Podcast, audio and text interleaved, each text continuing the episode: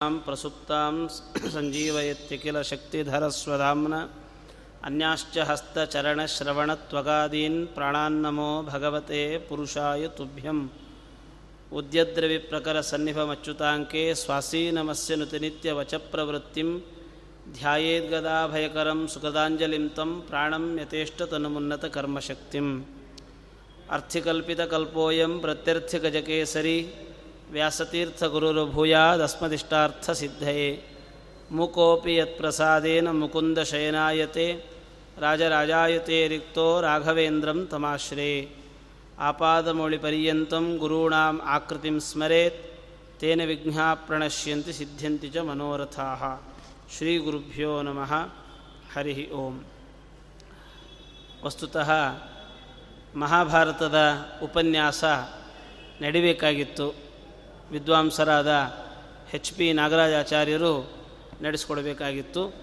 ಅವರಿಗೆ ಅನಾರೋಗ್ಯದ ಇದರಿಂದ ಇವತ್ತೊಂದು ದಿನ ಮೊನ್ನೆಯ ಭಾಗವತ ಸಾರೋದ್ಧಾರದ ಚಿಂತನೆಯನ್ನು ನಿಮ್ಮ ಮುಂದೆ ಇಡ್ತಾ ಇದ್ದೇನೆ.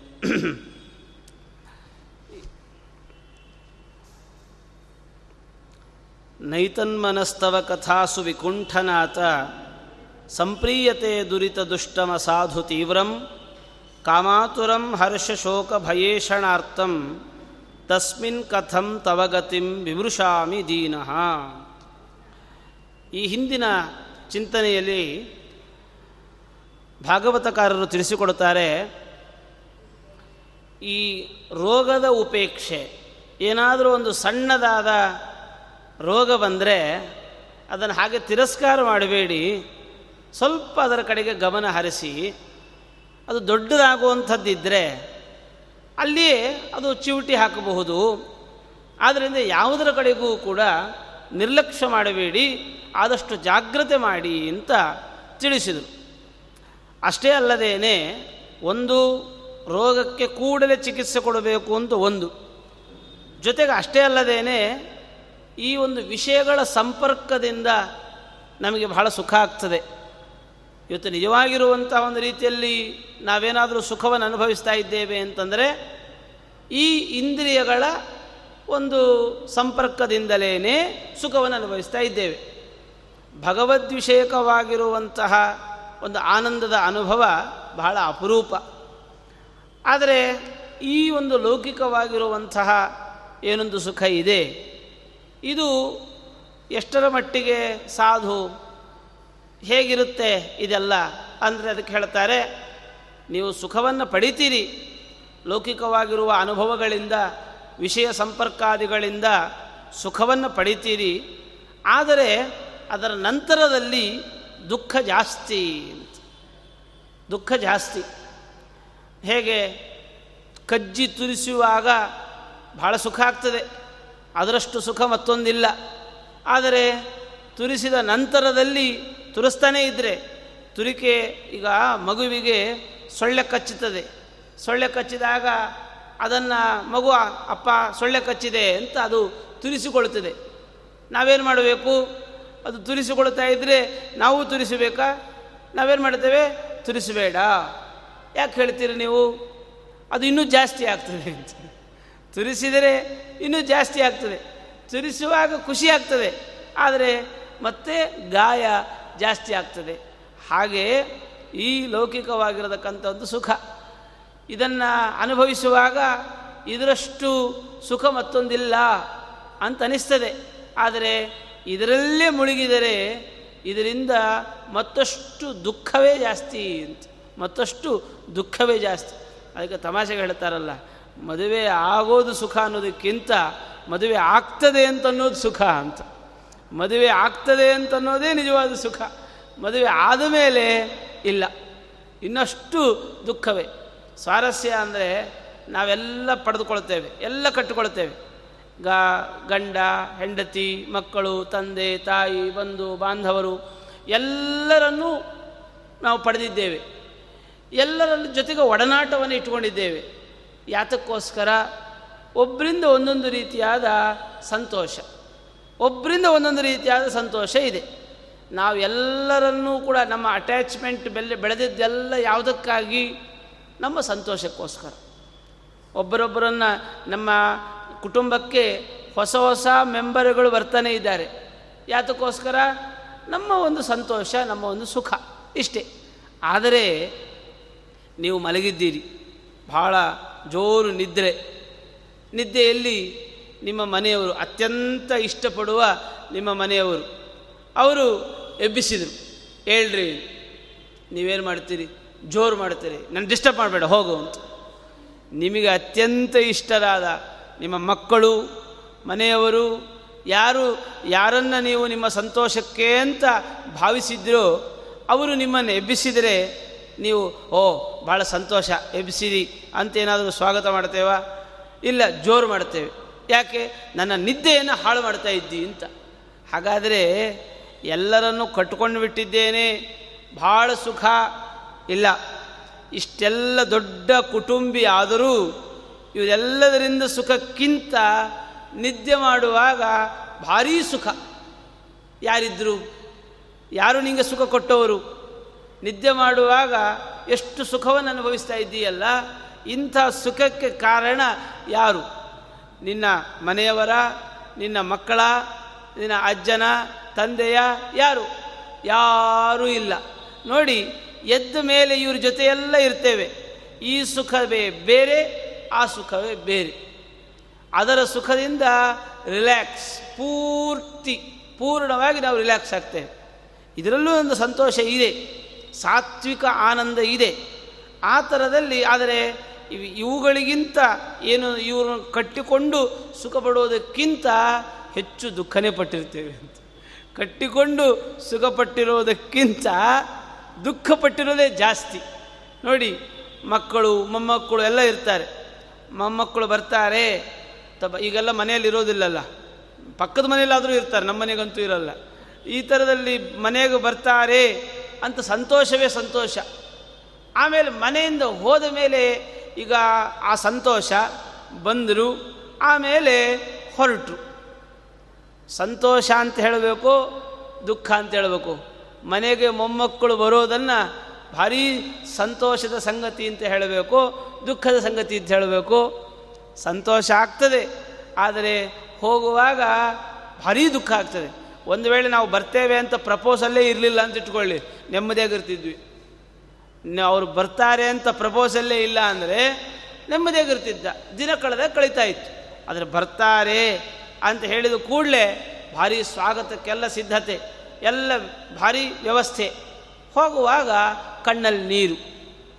ಹೋಗ್ತಾ ಇದ್ದೀರಲ್ಲ ಅಂತ ಹೇಗೆ ಮಗಳ ಮದುವೆ ಎಷ್ಟು ಸಂಭ್ರಮ ಹಾಂ ಎಷ್ಟು ವ್ಯವ, ಭಾರಿ ಲಕ್ಷ ಲಕ್ಷ ಖರ್ಚು ಮಾಡಿ ಧಾಮ್ ಧೂಮ್ ಮದುವೆ ಮಾಡಿದ. ಮದುವೆ ಮಾಡುವಾಗೆಲ್ಲ ಸಂಭ್ರಮ. ಓಡಾಡಿದ್ದೇನು, ಆ? ಇಡೀ ಎಲ್ಲರ ಹತ್ರ ಆಟ ಆಡಿದ್ದೇನು ಎಲ್ಲ ಆಯಿತು. ಮನೆಯನ್ನು ಅವರ ಮನೆಗೆ ಕಳಿಸಿಕೊಡುವಾಗ ದುಃಖ. ಇಂಥ ಮದುವೆಯನ್ನು ಸಂತೋಷ ಅಂತ ಹೇಳಬೇಕು, ದುಃಖ ಅಂತ ಹೇಳಬೇಕಾ? ಸಂಗತಿಯನ್ನು ಈ ಒಂದು ಇವುಗಳನ್ನು ಹೀಗೆ ಈ ಸಂಸಾರದ ಒಂದೊಂದು ಘಟನೆಗಳು ಕೂಡ ಹೇಗೆ ಅಂದರೆ ದುಃಖವನ್ನು ಬೆನ್ನ ಮೇಲೆ ಇಟ್ಟುಕೊಂಡೇ ಬಂದಿರ್ತದೆ. ನಿಮ್ಮ ಮನೆ ಬಂದ ಕೂಡಲೇ ಬೆನ್ನ ಮೇಲಿರುವ ದುಃಖದ ಮೂಟೆಯನ್ನು ಇಳಿಸಿಬಿಟ್ಟು ಅವು ಪರಾರಿ ಆಗ್ತವೆ ಹೇಗೆ ದಾರಿ ಹೋಗ ನಾನು ಒಂದಷ್ಟು ಗಂಟನ್ನು ಇಟ್ಟುಕೊಂಡು ಬಂದು ಹೋ ಬರ್ತಾನೆ. ಅದೇ ರೀತಿಯಾಗಿ ಸುಖವೂ ಕೂಡ ದುಃಖದ ಗಂಟನ್ನು ಹಿಡ್ಕೊಂಡು ಬರ್ತದೆ. ಯಾವಾಗ ಸುಖ ಬರ್ತದೆ, ಆಗ ದುಃಖವೂ ಕೂಡ ಒಟ್ಟಿಗೆ ಬರ್ತದೆ. ಹೀಗಾಗಿ ಇಂತಹ ಈ ಸಾಂಸಾರಿಕವಾಗಿರುವಂಥ ಒಂದು ಸುಖವನ್ನೇ ಭಾರಿ ದೊಡ್ಡ ಸುಖ ಅಂತ ಭಾವಿಸಬೇಡಿ. ಇದಕ್ಕಿಂತ ಮಿಗಿಲಾಗಿರತಕ್ಕಂಥ ಒಂದು ಸುಖ ಅಂತಂದರೆ ಈ ಒಂದು ಭಗವಂತನ ತತ್ವಚಿಂತನೆ ಇದು ಮೊದಲಿಗೆ ಸ್ವಲ್ಪ ಕಷ್ಟ, ಆದರೆ ಬರ್ತಾ ಬರ್ತಾ ಇದು ಅಭ್ಯಾಸ ಆಯಿತು ಅಂತ ಆದರೆ ಇದರಷ್ಟು ಸಂತೋಷಕ್ಕೆ ಕಾರಣ ಮತ್ತೊಂದಿಲ್ಲ ಅಂತ ಹೇಳ್ತಾ ಭಾಗವತಕಾರ ಹೇಳ್ತಾರೆ, ಹೀಗೆ ತಿತಿಕ್ಷಾ ಅಂತನ್ನುವಂಥ ಒಂದು ಗುಣವನ್ನು ಬೆಳೆಸ್ಕೊಳ್ಬೇಕಂತ. ತಿತಿಕ್ಷಾ ಅಂತನ್ನುವ ಗುಣವನ್ನು ಬೆಳೆಸ್ಕೊಂಡ್ರೆ ಹೇಗೆ ಅಂದರೆ ನೀರಿನ ಫೋರ್ಸ್ ನೀರು ಬಹಳ ಫೋರ್ಸ್ ಆಗಿ ಹೋಗ್ತಾ ಇದೆ. ಅಲ್ಲಲ್ಲಲ್ಲಿ ಚೆಕ್ ಡ್ಯಾಮ್ ಒಂದು ಡ್ಯಾಮ್ ಕಟ್ಟಿದರೆ ಹೇಗೆ? ಆ ನೀರನ್ನು ಹಿಡಿದಿಟ್ಟುಕೊಳ್ಳುತ್ತೆ. ಹಾಗೆ ತಿತಿಕ್ಷ ಅಂತನ್ನುವಂಥ ಒಂದು ಗುಣ ಕಾಮದ ವೇಗವನ್ನು ಹಿಡಿದಿಟ್ಟುಕೊಳ್ಳುತ್ತದೆ. ಆದ್ದರಿಂದ ಆ ಒಂದು ಭಾಗವತ ಧರ್ಮವನ್ನು ಆದಷ್ಟು ಬೆಳೆಸಿಕೊಳ್ಳಿ ಅಂತ ಹೇಳ್ತಾ, ಆ ದೀನನಾಗಿರತಕ್ಕಂತಹ ವ್ಯಕ್ತಿ ಭಗವಂತನಲ್ಲಿ ಪ್ರಾರ್ಥನೆ ಮಾಡ್ತಾನೆ, ನೈತನ್ಮನಸ್ತವ ಕಥಾಸು ವಿಕುಂಠನಾಥ ಸಂಪ್ರೀಯತೆ ದುರಿತ ದುಷ್ಟ ಮಸಾಧು ತೀವ್ರಂ. ನನಗೆ ಗೊತ್ತಿದೆ, ಯಾವುದು ಒಳ್ಳೆಯದು, ಯಾವುದು ಕೆಟ್ಟದ್ದು ಅಂತ ಗೊತ್ತಿದೆ. ಆದರೆ ನನ್ನ ಮನಸ್ಸನ್ನು ನಾನು ಕಂಟ್ರೋಲ್ ಮಾಡಲಿಕ್ಕಾಗ್ತಾ ಇಲ್ಲ. ಭಗವಂತನಲ್ಲಿ ಪ್ರಾರ್ಥನೆ ಮಾಡ್ತಾನೆ ನೈತನ್ಮನಸ್ತವ ಕಥಾಸು ನಿನ್ನ ಕಥೆ, ನಿನ್ನ ಚರಿತ್ರೆ, ನಿನ್ನ ಮಹಿಮೆ, ಇವುಗಳಲ್ಲಿ ನನ್ನ ಮನಸ್ಸು ಹೋಗೋದಕ್ಕೆ ಕೇಳೋದಿಲ್ಲ. ಏನು ಮಾಡೋದು? ಮನಸ್ಸು ಹಠ ಮಾಡ್ತದೆ. ಎಷ್ಟು ಹಠ ಮಾಡ್ತದೆ? ಮಕ್ಕಳಿಗಾದರೂ ಹಠ ಮಾಡುವ ಮಕ್ಕಳಿಗೆ ಎರಡೇಟು ಕೊಟ್ಟಾದರೂ ಕೂಡ ಬಲವಂತವಾಗಿ ಅವುಗಳನ್ನು ಕೆಲಸದಲ್ಲಿ ನಿಯಮಿಸಬಹುದು. ಆದರೆ ಮನಸ್ಸು ಏನು ಮಾಡ್ತದೆ? ಭಾಳ ಗಲಾಟೆ ಮಾಡ್ತದೆ. ನಾನು ಹೋಗೋದಿಲ್ಲ. ನೈತನ್ಮನಸ್ತವ ಕಥಾಸು ವಿಕುಂಠನಾಥ ಎಷ್ಟು ವಿಚಿತ್ರ ಅಂದರೆ ಇನ್ನೊಬ್ಬರ ಮನೆಯ ಸುದ್ದಿ ಕೇಳು ಅಂತ ಹೇಳಬೇಕಾಗೇ ಇಲ್ಲ. ಅಲ್ಲಿಗೆ ಓಡೋಗ್ತದೆ. ಬೇಡ, ಇನ್ನೊಬ್ಬರ ರಗಳೆ ನಮಗೆ ಬೇಡ, ಇನ್ನೊಬ್ಬರ ಸುದ್ದಿ ನಮಗೆ ಬೇಡ ಅಂತ ನಾವು ಎಷ್ಟು ಹೇಳಿದರೂ ನಮ್ಮ ಮನಸ್ಸು ನಮ್ಮ ಮಾತು ಕೇಳದೆ ಇದ್ದಿದ್ದವರು ಯಾರ್ಯಾರು ಎಲ್ಲಿ ಪಿಸು ಪಿಸು ಮಾತನಾಡ್ತಾ ಇದ್ದರೂ ಕೂಡ ನಮ್ಮ ಮನಸ್ಸು ಅಲ್ಲಿಗೆ ಹೊರಟೋಗ್ತದೆ. ನೈತನ್ಮನಸ್ತವ ಕಥಾಸು ವಿಕುಂಠನಾಥ ಸಂಪ್ರೀಯತೆ ದುರಿತ ದುಷ್ಟಂ ಅಸಾಧು ತೀವ್ರಂ. ಯಾಕೆ ಹೀಗೆ? ಅದಕ್ಕೆ ಹೇಳ್ತಾರೆ, ಇದು ಬಹಳ ಪಾಪದಿಂದ ಕೂಡಿದಂಥ ಮನಸ್ಸು ಅಂತ. ನಮ್ಮ ಮನಸ್ಸಿಗೆ ನಮಗೆ ಎಷ್ಟು ಪಾಪ ಅಂಟಿದೆ, ಯಾಕೆ ಕೆಟ್ಟ ಸಂಸ್ಕಾರಗಳೇ ಜಾಸ್ತಿ ಅಂತ. ಮನಸ್ಸಿಗೆ ಕೆಟ್ಟ ಸಂಸ್ಕಾರಗಳೇ ಜಾಸ್ತಿ. ನಾವು ಈಗ ಹೇಗೆ ಅಂದರೆ, ಒಂದು ಹುಳ, ಬೇ ಈ ಇದು ಲೈಟಿಗೆ ಹುಳುಗಳೆಲ್ಲ ಓಡಾಡ್ತಾ ಇದ್ದರೆ ಏನು ಮಾಡ್ತಾರೆ? ಒಂದು ಕಾಗದಕ್ಕೆ ಎಣ್ಣೆ ಹಚ್ಚಿಬಿಟ್ಟು ಆ ಬಲ್ಪ್ ಹತ್ರ ಇಡ್ತಾರೆ. ಆವಾಗ ಏನು ಮಾಡುತ್ತೆ? ಎಲ್ಲ ಹುಳಗಳೆಲ್ಲ ಅದರಲ್ಲಿ ಬಂದು ಸಿಕ್ಕಾಕೊಳ್ತೇವೆ. ಅದನ್ನು ಮತ್ತೆ ನೀವು ಝಾಡಿಸಿದ್ರೂ ಹುಳುಗಳು ಹೋಗಲ್ಲ ಅಂತ. ಝಾಡಿಸಿದ್ರೂ ಹೋಗಲ್ಲ. ಅದಕ್ಕೆ ಅಲ್ಲೇ ಸಾವು. ಹಾಗೆ ನನ್ನ ಮನಸ್ಸಿಗೆ ವಿಷಯ ಪದಾರ್ಥಗಳು ಅಂಟುಕೊಳ್ಳುತ್ತವೆ ನೋಡಿ ಬೇಕಾದರೆ ಸುಮ್ಮನೆ ಮನಸ್ಸನ್ನು ಹಿಂಗೆ ಓಡಾಡಿಸ್ಕೊಂಡು ಕರ್ಕೊಂಡು ಬಂದರೆ ಎಲ್ಲವನ್ನೂ ಮನಸ್ಸಲ್ಲಿ ಬೆರೆಸ್ಕೊಂಡು ಬಂದಿರುತ್ತೆ. ಎಲ್ಲವನ್ನೂ ಮನಸ್ಸಲ್ಲಿ ಬೆರೆಸ್ಕೊಂಡು ಬಂದಿರುತ್ತೆ. ಆದರೆ ಒಳ್ಳೆಯದು ಅಂತೇನಿದೆಯಲ್ಲ, ಇದನ್ನು ಮಾತ್ರ ಅದು ಬೆರೆಸ್ಕೊಂಡು ಬಂದಿರೋದು ಅಂತ ಇಲ್ಲ. ಏನು ಮಾಡೋದು? ಅಸಾಧು. ಇದಕ್ಕೆ ಸಾಮಾನ್ಯವಾದ ಸ್ವಭಾವ ಯಾವುದು ಗೊತ್ತಾ? ಇದು ದುಷ್ಟ ಸ್ವಭಾವವೇ ಜಾಸ್ತಿ ಅಂತ. ನಮ್ಮ ಮನಸ್ಸಿಗೆ ನೋಡಿ ಆತ್ಮ ಅತ್ಯಂತ ಪರಿಶುದ್ಧನಾಗಿದ್ದಾನೆ. ಆದರೆ ಮನಸ್ಸು ಅತ್ಯಂತ ಕೊಳಕಾಗಿದೆ. ಹೇಗೆ? ಬಿಳಿ ಬಟ್ಟೆ ಉಟ್ಟುಕೊಂಡು ಒಂದು ಕಡೆಯಲ್ಲಿ ಕೂತ್ಕೊಂಡ್ರೂ ಸಾಕು, ಧೂಳು ಕಾಣಿಸ್ತಾ ಇರಲ್ಲ, ಅದು ಧೂಳು ಅಂಟಿರುತ್ತೆ ಬಟ್ಟೆಗೆ. ಹಾಗೆ ನಮ್ಮ ಮನಸ್ಸಿಗೆ ಇರೋದ್ರ ಧೂಳೆಲ್ಲ ಅಂಟುಕೊಳ್ತದೆ ಅಸಾಧು ತೀವ್ರಂ, ಅತ್ಯಂತ ತೀವ್ರ ಚಂಚಲಿತವಾಗಿದೆ ಅಂತ. ಇದರಷ್ಟು ಚಂಚಲತೆ ಮತ್ತೊಂದಕ್ಕಿಲ್ಲ. ಆದರೆ ಇದು ಮನಸ್ಸು ಮಾಡಿದರೆ ಎಲ್ಲದರ ಕೆಲಸವನ್ನು ಮನಸ್ಸು ಒಂದೇ ಮಾಡುತ್ತೆ. ಮನಸ್ಸಿಗೆಷ್ಟು ತಾಕತ್ತಿದೆ ಗೊತ್ತಾ? ಇಂದ್ರಿಯ ಕಣ್ಣು ಮಾಡುವ ಕೆಲಸ ಮನಸ್ಸು ಮಾಡ್ತದೆ, ಕಿವಿ ಮಾಡುವ ಕೆಲಸ ಮನಸ್ಸು ಮಾಡ್ತದೆ, ಕೈ, ಕಾಲು ಇವೆಲ್ಲ ಮಾಡುವುದರ ಕೆಲಸ ಒಂದೇ ಒಂದು ಮಾಡ್ತದೆ ಯಾವುದು ಅಂದರೆ ಮನಸ್ಸು. ನೋಡಿ ಕನಸು ಕಾಣ್ತೀರಿ ನಿದ್ದೆ. ನಿದ್ದೆಯಲ್ಲಿ ಒಂದು ಕನಸು ಕಾಣ್ತದೆ ಕನಸಿನಲ್ಲಿ ನಾವೇನು ಮಾಡ್ತೇವೆ? ಒಂದು ದೇವಸ್ಥಾನಕ್ಕೆ ಹೋಗ್ತೇವೆ, ದೇವರನ್ನು ನೋಡ್ತೇವೆ, ಇಂಥವೆಲ್ಲ ಒಳ್ಳೆ ಕನಸು ಬಿದ್ದರೆ ಆಯಿತಾ? ಇಲ್ಲ ಅಂತಂದರೆ ಬೆಳೆದೇ ಇರುವಂಥದ್ದೆಲ್ಲ ನಾವು ನೋಡ್ತೇವೆ, ಕೇಳ್ತೇವೆ, ನಾಲ್ಕು ಮಾತಾಡ್ತೇವೆ, ಎಲ್ಲ ಮಾಡ್ತೇವೆ.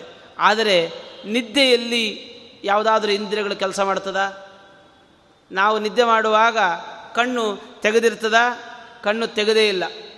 ಕಿವಿ ಮುಚ್ಚಿಕೊಳ್ಳ ಎಲ್ಲ ಇಂದ್ರಿಯಗಳು ಉಪರತ. ಎಲ್ಲ ಇಂದ್ರಿಯಗಳು ನಿದ್ದೆ ಮಾಡ್ತಾ ಇದೆ. ಆದರೆ ಯಾವ್ಯಾವ ಇಂದ್ರಿಯಗಳಿಂದ ಏನೆಲ್ಲ ಕೆಲಸಗಳಾಗಬೇಕು, ನಿದ್ದೆಯಲ್ಲಿ ಎಲ್ಲ ಕೆಲಸ ಆಗಿದೆ. ಕಣ್ಣೆಲ್ಲಿದೆ ಕಿವಿ ಎಲ್ಲಿದೆ ಮೂಗೆಲ್ಲಿದೆ ಕೈ, ಕಾಲು ಇವೆಲ್ಲ ಎಲ್ಲಿವೆ? ಯಾವುದು ಇಲ್ಲ. ಎಲ್ಲ ಮಲ್ಕೊಂಡಿವೆ. ಆದರೆ ಕೇವಲ ಮನಸ್ಸು ಮಾತ್ರವೇ ಎಲ್ಲದರ ಕೆಲಸವನ್ನು ನಿರ್ವಹಿಸಿದೆ. ಎಲ್ಲದರ ಕೆಲಸ. ಹಾಗಾದರೆ ಮನಸ್ಸಿಗೆಷ್ಟು ತಾಕತ್ತಿರಬೇಡ. ಮನಸ್ಸಿಗೆಷ್ಟು ತಾಕತ್ತಿದೆ. ಆ ಮನಸ್ಸನ್ನು ಉಪಯೋಗಿಸ್ಕೊಳ್ಬೇಕಷ್ಟೇ. ಆದರೆ ಇದು ಸ್ವಾಭಾವಿಕವಾಗಿ ಏನೇ ಅಂತಂದರೆ ಇದು ಅತ್ಯಂತ ದುಷ್ಟ. ಅತ್ಯಂತ ದುಷ್ಟ ಸ್ವಭಾವವುಳ್ಳದ್ದಾಗಿದೆ ಜೊತೆಗೆ ಕಾಮೋತ್ಸುಕ ಯಾವಾಗ ನೋಡಿದರೂ ಕೂಡ ನನಗೇನು ಅಂತ ಕೇಳ್ತೀವಿ ಇದು ಅಂತ. ಇದು ಯಾವತ್ತಿಗೂ ಅಷ್ಟೇ. ನೀವು ಏನೇ ಒಂದು ಒಳ್ಳೆಯ ವಿಷಯವನ್ನು ಹೇಳಿ, ನನಗೇನು ಅಂತ ಏನಾದರೂ ಒಂದು ಅಭಿಲಾಷೆ, ಪ್ರತಿಯೊಂದು ಸಂಗತಿಯ ಹಿಂದೆಯೂ ಕೂಡ ಒಂದು ಆಸೆ, ಸ್ವಾರ್ಥ. ಇದು ಅತ್ಯಂತ ಕಾಮಾತುರವಾಗಿರುವಂಥದ್ದು. ಹೀಗಾಗಿ ಹರ್ಷ ಶೋಕ ಭಯೈಹಿ ಈಶನಾಭಿ ದಾರ ಪುತ್ರ ವಿತ್ತ ಚಿಂತಾಭಿಶ್ಚ ಆರ್ತಂ ದೀನಂ. ಅವ್ರು ಹೇಳ್ತಾನೆ, ನಾನು ಅತ್ಯಂತ ದೀನ ಅಂತ.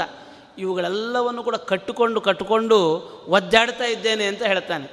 ಇನ್ನೊಂದು ಪ್ರಸಂಗದಲ್ಲಿ ಹೇಳ್ತಾರೆ, ನಮ್ಮ ಸ್ಥಿತಿ ಹೇಗಿದೆ ಅಂತಂದರೆ, ಒಬ್ಬ ಹೆಂಡತಿಯನ್ನು ಕಟ್ಟಿಕೊಂಡಿದ್ದಾನೆ. ಸ್ವಲ್ಪ ಪರವಾಗಿಲ್ಲ ಇಬ್ಬರನ್ನು ಕಟ್ಕೊಂಡ ಕಷ್ಟ. ಮೂರು ಜನರನ್ನು ಕಟ್ಟಿಕೊಂಡ, ಇನ್ನೂ ಕಷ್ಟ. ನಾಲ್ಕು ಜನರನ್ನು ಕಟ್ಟಿಕೊಂಡ, ಇನ್ನೂ ಕಷ್ಟ. ಐದು ಜನರನ್ನು ಕಟ್ಟಿಕೊಂಡ. ಪರಿಸ್ಥಿತಿ ಹೇಗಿರಬೇಡ? ಐದು ಜನರನ್ನು ಕಟ್ಟಿಕೊಂಡ ಒಬ್ಬ ವ್ಯಕ್ತಿಯ ಪಾಡು ಹೇಗೆ? ಇವಳು ಹೇಳ್ತಾಳೆ, ಇವತ್ತು ನಮ್ಮ ಮನೆಗೆ ಬರಬೇಕು. ಬನ್ನಿ. ಊಟಕ್ಕೆ ನಮ್ಮ ಮನೆಗೆ ಬನ್ನಿರಿ. ಅವ್ರು ಹೇಳ್ತಾರೆ, ಏ, ನಮ್ಮ ಮನೆ ಊಟಕ್ಕೆ ಬರಬೇಕು. ಇಲ್ಲ, ನಮ್ಮ ಮನೆ ಊಟಕ್ಕೆ ಬರಬೇಕು. ಗಲಾಟೆ ಗಲಾಟೆ. ಹಾಗೆ ಈ ಐದು ಇಂದ್ರಿಯಗಳನ್ನು, ಆರು ಇಂದ್ರಿಯಗಳನ್ನು ಕಟ್ಟಿಕೊಂಡ ಈ ಆತ್ಮನ ಪರಿಸ್ಥಿತಿ ಹೇಗಿರಬೇಡ? ಆ ಆರು ಇಂದ್ರಿಯಗಳು, ಕಣ್ಣು ಹೇಳ್ತದೆ ಇದನ್ನು ನೋಡು. ಕಿವಿ ಹೇಳ್ತದೆ ಇದನ್ನು ಒಂದೇ ಟೈಮ್ ಒಂದೇ ಸಮಯದಲ್ಲಿ ಕಣ್ಣು ಒಂದನ್ನು ನೋಡುವಾಗ ಕಿವಿ ಹೇಳುತ್ತದೆ, ಇದನ್ನು ಕೇಳು ಅಂತ ಹೇಳ್ತದೆ ಮನಸ್ಸು ಇನ್ನೊಂದು ಕಡೆಗೆ ಹೋಗ್ತದೆ. ಕಣ್ಣು, ಕಿವಿ, ಮೂಗು, ಎಲ್ಲವೂ ಕೆಲಸ ಮಾಡಿದರೆ ಪರಿಸ್ಥಿತಿ ಹೇಗೆ ಅಂದರೆ ಐದಾರು ಜನ ಹೆಣ್ಣಂದಿರನ್ನು ಕಟ್ಟಿಕೊಂಡ ಒಬ್ಬ ವ್ಯಕ್ತಿಯ ಪಾಡು ಹೇಗೋ ಹಾಗೆ ಈ ಜೀವನ ಪಾಡು. ಹೀಗಾಗಿ ಇವುಗಳ ಮೂಲಕವಾಗಿ ಶಾಂತಿಯನ್ನು ಬಯಸ್ಲಿಕ್ಕೆ ಸಾಧ್ಯ ಇದೆಯಾ ಹೇಳಿ. ಐದಾರು ಜನ ಹೆಂಡತಿಯರನ್ನು ಕಟ್ಟಿಕೊಂಡ ವ್ಯಕ್ತಿ ನೆಮ್ಮದಿಯಾಗಿರ್ತೇನೆ ಅಂತ ಅಂದ್ಕೊಳ್ಳಿಕ್ಕೆ ಸಾಧ್ಯ ಇದೆಯಾ? ಖಂಡಿತವಾಗೂ ಸಾಧ್ಯ ಇಲ್ಲ. ಹೇಗೋ ಹಾಗೆ ಇಂದ್ರಿಯಗಳ ಕೈಗೆ ತಮ್ಮನ್ನು ತಾವು ಕೊಟ್ಟಿಕೊಂಡಂತಹ ಯಾವ ವ್ಯಕ್ತಿಗಳಿದ್ದಾರಲ್ಲ, ಇವರು ಯಾವತ್ತಿಗೂ ಕೂಡ ನೆಮ್ಮದಿಯಿಂದ ಇರಲು ಸಾಧ್ಯವೇ ಇಲ್ಲ. ಹಾಗಾದರೆ ಏನು ಮಾಡಬೇಕು? ಕಟ್ಕೋಬೇಡ್ರಿ ಅಂತ. ಕಟ್ಕೊಂಡ್ರೆ ಸಮಸ್ಯೆ. ಪಾಪ ಈ ವ್ಯಕ್ತಿಗೆ ಹೇಗೆ ಅಂದರೆ, ಮದುವೆ ಆದವ್ರ ಹತ್ರ ಯಾರಾದರೂ ಬ್ರಹ್ಮಚಾರಿಗಳು ಬಂದು ಕಾರ್ಡು ಕೊಡ್ತಾರೆ.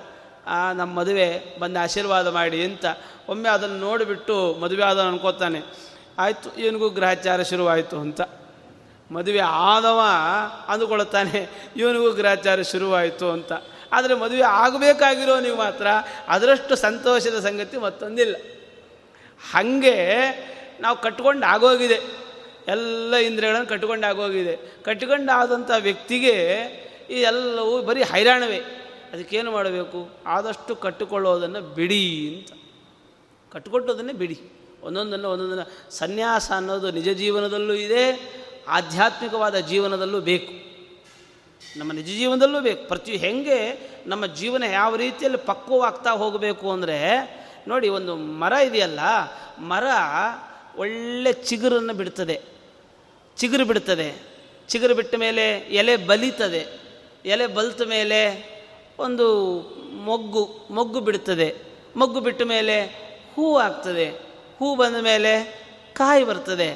ಕಾಯಿ ಬಂದ ಮೇಲೆ ದೊಡ್ಡದಾಗ್ತದೆ. ಆಮೇಲೆ ಹಣ್ಣಾಗಬೇಕು. ಹಣ್ಣಾಗಬೇಕು.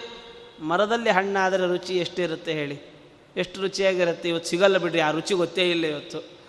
ಮರದಲ್ಲಿ ಹಣ್ಣಾಗಿರುವಂಥ ಹಣ್ಣಿನ ರುಚಿ ನಾವು ನೋಡೇ ಇಲ್ಲ. ಯಾವತ್ತು ಇಂಜೆಕ್ಷನ್ನಿಂದ ಹಣ್ಣಾಗಿರುವಂಥದ್ದನ್ನೇ ತಿಂತಾ ಇದ್ದೇವೆ. ಆದರೆ ಹೀಗೆ ನಮ್ಮ ಜೀವನದಲ್ಲಿಯೂ ಕೂಡ ಒಂದೊಂದು ಹಂತ ಇದೆ, ಒಂದೊಂದು ಹಂತ. ಒಂದು ಮರಕ್ಕೆ ಸಾರ್ಥಕತೆ ಎಲ್ಲಿ ಗೊತ್ತಾ? ಹಣ್ಣು ಬಿಟ್ಟು ಅದು ಇನ್ನೊಬ್ಬರು ಸ್ವೀಕಾರ ಮಾಡಿದಾಗ, ನಾವು ಹಣ್ಣಾದರೆ ಅದಕ್ಕೊಂದು ಸಾರ್ಥಕತೆ. ಹಣ್ಣಿಲ್ಲದೆ ಇರುವಂಥ ಗಿಡವನ್ನು ಯಾರು ಬೆಳೆಸ್ತಾರೆ ಹೇಳ್ರಿ? ಹಾಂ ಇನ್ನೇನು ಮನೆ ಮುಂದೆ ಶೋಗ್ ಬಿಡಿಸ್ಬೇಕಷ್ಟೇ? ಶೋಗ್ ಬೆಳೆಸ್ತೇವಷ್ಟೇ ಆದರೆ ನಮ್ಮ ಹಿರಿಯರೆಲ್ಲರೂ ಕೂಡ ಹಣ್ಣು ಬಿಡೋ ಮರವನ್ನೇ ನೆಡ್ತಾ ಇದ್ರು ಅಂತ. ಅಂದರೆ ಜೀವನ ನಮ್ಮದು ಹಣ್ಣಾಗಬೇಕು. ಹಾಗೆ ನಾವು ಕೂಡ ಒಂದು ಮರದ ಬಾಳು ಹೇಗಿದೆ? ಒಂದೊಂದೇ ಒಂದೊಂದೇ ಹಂತ ಹಂತ. ಸಣ್ಣದಾದದ್ದು ಸ್ವಲ್ಪ ದೊಡ್ಡದಾಯಿತು, ಅಂದರೆ ಎಲೆ ಚಿಗುರೆಲೆ ಆಮೇಲೆ ಸ್ವಲ್ಪ ಬಲಿತದೆ, ಆಮೇಲೆ ಸ್ವಲ್ಪ ದೊಡ್ಡದಾಗ್ತದೆ. ಹೀಗೆ ಬಾಲ್ಯ, ಕೌಮಾರ, ಯೌವನ, ತಾರುಣ್ಯ, ಇವೆಲ್ಲವೂ ಇದೆ. ವಯಸ್ಸಾದ ಮೇಲೆ ಅಷ್ಟರೊಳಗಡೆ ಇದು ಹಣ್ಣಾಗಬೇಕು. ಹಣ್ಣಾಗಿ ತಾನಾಗಿ ಉದುರಬೇಕು. ಅದೇ ತೊಟ್ಟು ಕಳಿಸ್ಕೊಂಡು ಬೀಳಬೇಕು. ಇದು ಬೀಳು ಬೀಳು ಅಂತ ಯಮನೇ ಹೇಳ್ತಾ ಇದ್ರು, ನಾವು ಬೀಳಲ್ಲ. ಸಾಕ್ಷಾತ್ ಯಮದೇವರೇ, ಆಯ್ತಪ್ಪ ನಿನ್ನ ಟೈಮ್ ಆಯಿತು, ಬಾರೋ ಅಂತಂದ್ರೂ ಇಲ್ಲ, ಒಂದು ಸ್ವಲ್ಪ ಟೈಮ್ ಇದೆ ಅಂತ ಅನ್ಕೋತೀವಿ. ಹಿಂಗಾಗಬಾರ್ದು. ಏನೋ ಹಣ್ಣಾಗಿ, ತಾನಾಗಿ ತೊಟ್ಟು ಕಳಚಿ ಬೀಳುವಂತೆ ನಾವು ಕೂಡ ಯೋಗೇನಾಂತೆ ತನುತ್ಯಜಾಂ. ಯೋಗ ಶಕ್ತಿಯಿಂದ ನಾವು ಪ್ರಾಣತ್ಯಾಗ ಮಾಡುವಂಥವರಾಗಬೇಕು. ಇದು ಶಾಸ್ತ್ರಗಳು ನಮಗೆ ನಿರ್ದೇಶಪಡಿಸಿದಂಥ ಒಂದು ಜೀವನದ ಒಂದು ಯೋಗ. ಆದರೆ ನಾವು ಅಂದರೆ ಈ ಮನಸ್ಸನ್ನು ಸರಿಯಾದ ರೀತಿಯಲ್ಲಿ ನಾವು ಬಲಿಷ್ಠವನ್ನಾಗಿಸಿದರೆ ಆಗ ಇದು ಯಾವ ತೊಂದರೆಯೂ ಇಲ್ಲ. ಆದರೆ ಯಾವಾಗ ಮನಸ್ಸಿಗೆ ತಯಾರಿಯನ್ನು ನಾವು ಮಾಡೋದಿಲ್ಲ, ಮನಸ್ಸಿಗೆ ಒಂದು ತಯಾರಿಯನ್ನು ನಾವು ಮಾಡೋದಿಲ್ಲ, ಆಗ ಯಾರು ಏನು ಮಾಡಲಿಕ್ಕೆ ಬರಲ್ಲ ಏನು ತಯಾರಿ? ಒಂದೊಂದನ್ನೇ ಬಿಡೋ ಅಂಥ ಒಂದು ತಯಾರಿ ಮಾಡಿಕೊಳ್ಬೇಕು ಅಂತ. ವಯಸ್ಸಾಗ್ತಾ ಇದ್ದ ಹಾಗೆಯೇ ಒಂದೊಂದನ್ನು ಒಂದೊಂದನ್ನು ಒಂದೊಂದನ್ನು ಬಿಡೋ ತಯಾರಿಯನ್ನು ಮಾಡ್ಕೊಳ್ಬೇಕು. ಆಕಸ್ಮಿಕವಾಗುತ್ತೆ ಏಕಾದಶಿ ದಿನವೇ ಇದು ಬಂದುಬಿಟ್ಟಿದೆ. ಆಯಿತಾ? ಏಕಾದಶಿ ದಿನವೇ ಎಲ್ಲವೂ ಕೂಡ ಭರ್ತಿಯಾಗಿ ಬಂದು ಕೂತ್ಕೊಂಡ್ಬಿಟ್ರೆ ಯಾವುದೂ ಸೇರಲ್ಲ. ಅದಕ್ಕೆ ಹೇಳ್ತಾರೆ, ಏಕಾದಶಿ ಅಂದರೆ ವಿಷಯ ವಿನಿವರ್ತಂತೆ ನಿರಾಹಾರಸ್ಯ ದೇಹಿನಃ ಅಂತ. ಕೃಷ್ಣ ಗೀತೆಯಲ್ಲಿ ಒಂದು ಒಳ್ಳೆ ಮಾತು ಹೇಳ್ತಾನೆ, ಏಕಾದಶಿ ಮಾಡಿರಪ್ಪ, ಏಕಾದಶಿ ಏಕಾದಶಿಯಷ್ಟು ದೊಡ್ಡ ವ್ರತ ಮತ್ತೊಂದಿಲ್ಲ. ಅಯ್ಯೋ, ನಮ್ಮ ಕೈಲಿ ಸಾಧ್ಯವೇ ಇಲ್ಲ. ಏಕಾದಶಿ ನಾವೆಲ್ಲ ಊರಿಗೆ ಮಕ್ಕಳನ್ನು ಕರ್ಕೊಂಡು ಹೋದರೂ ಕೂಡ ಅವರ ಬಂಧುಗಳೆಲ್ಲ ಹೇಳ್ತಾರೆ, ಹಾಂ, ಮಕ್ಕಳಿಗೂ ಉಪವಾಸವ? ಅಂತ. ಮಕ್ಕಳಿಂದಲೇ ಉಪವಾಸ ಅಂತ. ಮಕ್ಕಳಿಗೂ ಉಪವಾಸವ ಅಂದರೆ, ಹೌದು, ಎಲ್ಲರಿಗೂ ಉಪವಾಸವೇ. ಅಂದರೆ ಏನು ಮಾಡಬೇಕು? ಒಂದೊಂದೇ ಒಂದೊಂದೇ ಹಂತ ಹಂತಗಳನ್ನು ದಾಟಿಸ್ತಾ ಬನ್ನಿ. ಅನ್ನ ಕೊಡೋದು ಬಿಟ್ಟು ತಿಂಡಿ ಕೊಡಿ. ಅದೇ ತಿಂಡಿಯೇ ಕಂಪಲ್ಸರಿ ಆಗಬಾರ್ದು. ತಿಂಡಿ, ಅಲ್ಲಿಂದ ಹಣ್ಣು ಹಣ್ಣು, ಹಾಲು ಹಾಲು, ನೀರು ನೀರು ಆಮೇಲೆ ಏನೂ ಇಲ್ಲ. ಈ ಥರದಲ್ಲಿ ಹಂತ ಹಂತವಾಗಿ ಅಭ್ಯಾಸ ಮಾಡ್ಕೊಳ್ತಾ ಬನ್ನಿ. ಯಾಕೆ ಅಂದರೆ ಕೃಷ್ಣ ಹೇಳ್ತಾನೆ, ವಿಷಯ ವಿನಿವರ್ತಂತೆ. ಇವತ್ತು ನೋಡಿ, ಉಪವಾಸ ಅಲ್ವಾ? ಎಲ್ಲೂ ತಿರುಗಲಿಕ್ಕೆ ಮನಸ್ಸೇ ಆಗಲ್ಲ ಅಂತ. ಯಾಕೆ? ಸುಸ್ತಾಗ್ತದಪ್ಪ, ಬೇಡ, ಮನೆಗೆ ಕೂತು ಬಿಡುವ. ಈ ಥರದಲ್ಲಿ ಅಂದರೆ ಅದಕ್ಕೆ ದಿನನಿತ್ಯದ ಜೀವನದಲ್ಲೂ ಕೂಡ ಹೊಟ್ಟೆ ತುಂಬ ತಿನ್ನಬೇಡಿ ಅಂತಲೇ ಹೇಳ್ತಾರೆ. ಹೊಟ್ಟೆ ತುಂಬ ತಿನ್ನಬಾರದು. ಯಾಕೆ ಅಂದರೆ ಆಲಸ್ಯ ಬರ್ತದೆ ಈ ಥರದಲ್ಲಿ ಒಂದು ಹದಿನೈದು ದಿನಕ್ಕೆ ಒಂದಿನ ಉಪವಾಸ ಹಾಕಿದರೂ ಕೂಡ ಒಂದಷ್ಟು ಅಭ್ಯಾಸ ಇಂದ್ರಿಯಗಳಿಗೆ ಒಂದು ಸ್ವಲ್ಪ ಅಭ್ಯಾಸ. ಅದು ಇಂದ್ರಿಯಗಳು ಹೇಳ್ತದೆ ಪರವಾಗಿಲ್ಲ, ಬಾ, ಹೋಗೋಣ. ಅಲ್ಲಿ ತೊಗೊಳ್ಬೋದು, ಇಲ್ಲಿ ತೊಗೊಳ್ಬೋದು. ಅದು ತಗೋ, ಯಾರು ಏನು ನಿನಗೆ, ಯಾರು ಕೇಳ್ತಾರೆ? ನೀನು ಗುಟ್ಟಾಗಿ ಏನಾದರೂ ತಿಂದರೆ ಯಾರು ಕೇಳ್ತಾರೆ ಅಂತ ಮನಸ್ಸು ಹೇಳ್ತದೆ ನೀವು ಕಣ್ಣು ಯಾವುದಾದ್ರೂ ಒಳ್ಳೆ ಪದಾರ್ಥ ನೋಡಿದರೆ ತಿಂದುಬಿಡೋ ನಾನಿದ್ದೇನೆ, ನೀನು ಯಾಕೆ ಯೋಚನೆ ಮಾಡ್ತೀಯ? ಹೇಳ್ತದೆ. ಈ ಥರ ಇಲ್ಲಿ ಎಲ್ಲ ಇಂದ್ರಿಯಗಳು ಕೂಡ ಆಮಿಷವನ್ನು ಒಡ್ಡುತ್ತವೆ ಅಂತ. ಎಲ್ಲ ಇಂದ್ರಿಯಗಳು ಆಮಿಷ ಕೊಡ್ತದೆ. ಆದರೆ ಕೃಷ್ಣ ಹೇಳ್ತಾನೆ, ಯಾವುದೇ ಇಂದ್ರಿಯ ಆಮಿಷ ಒಡ್ಡಿದರೂ ನೀನು ನಿರಾಹಾರಿಯಾಗಿರು. ಯಾಕೆ ಅಂದರೆ ಅವುಗಳ ಯಾವಾಗ ಪುಷ್ಟಿ ಸಿಗುತ್ತೆ ಹೇಳಿ. ದೇಹ ಯಾವಾಗ ಚೈತನ್ಯವಾಗಿರುತ್ತೆ, ಸ್ವಲ್ಪ ಒಳಗೆ ಹೋಗ್ತಾ ಇದ್ದರೆ ಸುಸ್ತು ಕಡಿಮೆ ಆಗ್ತಾ ಇರ್ತದೆ. ಸುಸ್ತಾಗಿದ್ದರೆ ಮಕ್ಕಳು ಮಲ್ಕೊಂಡಿರ್ತವೆ.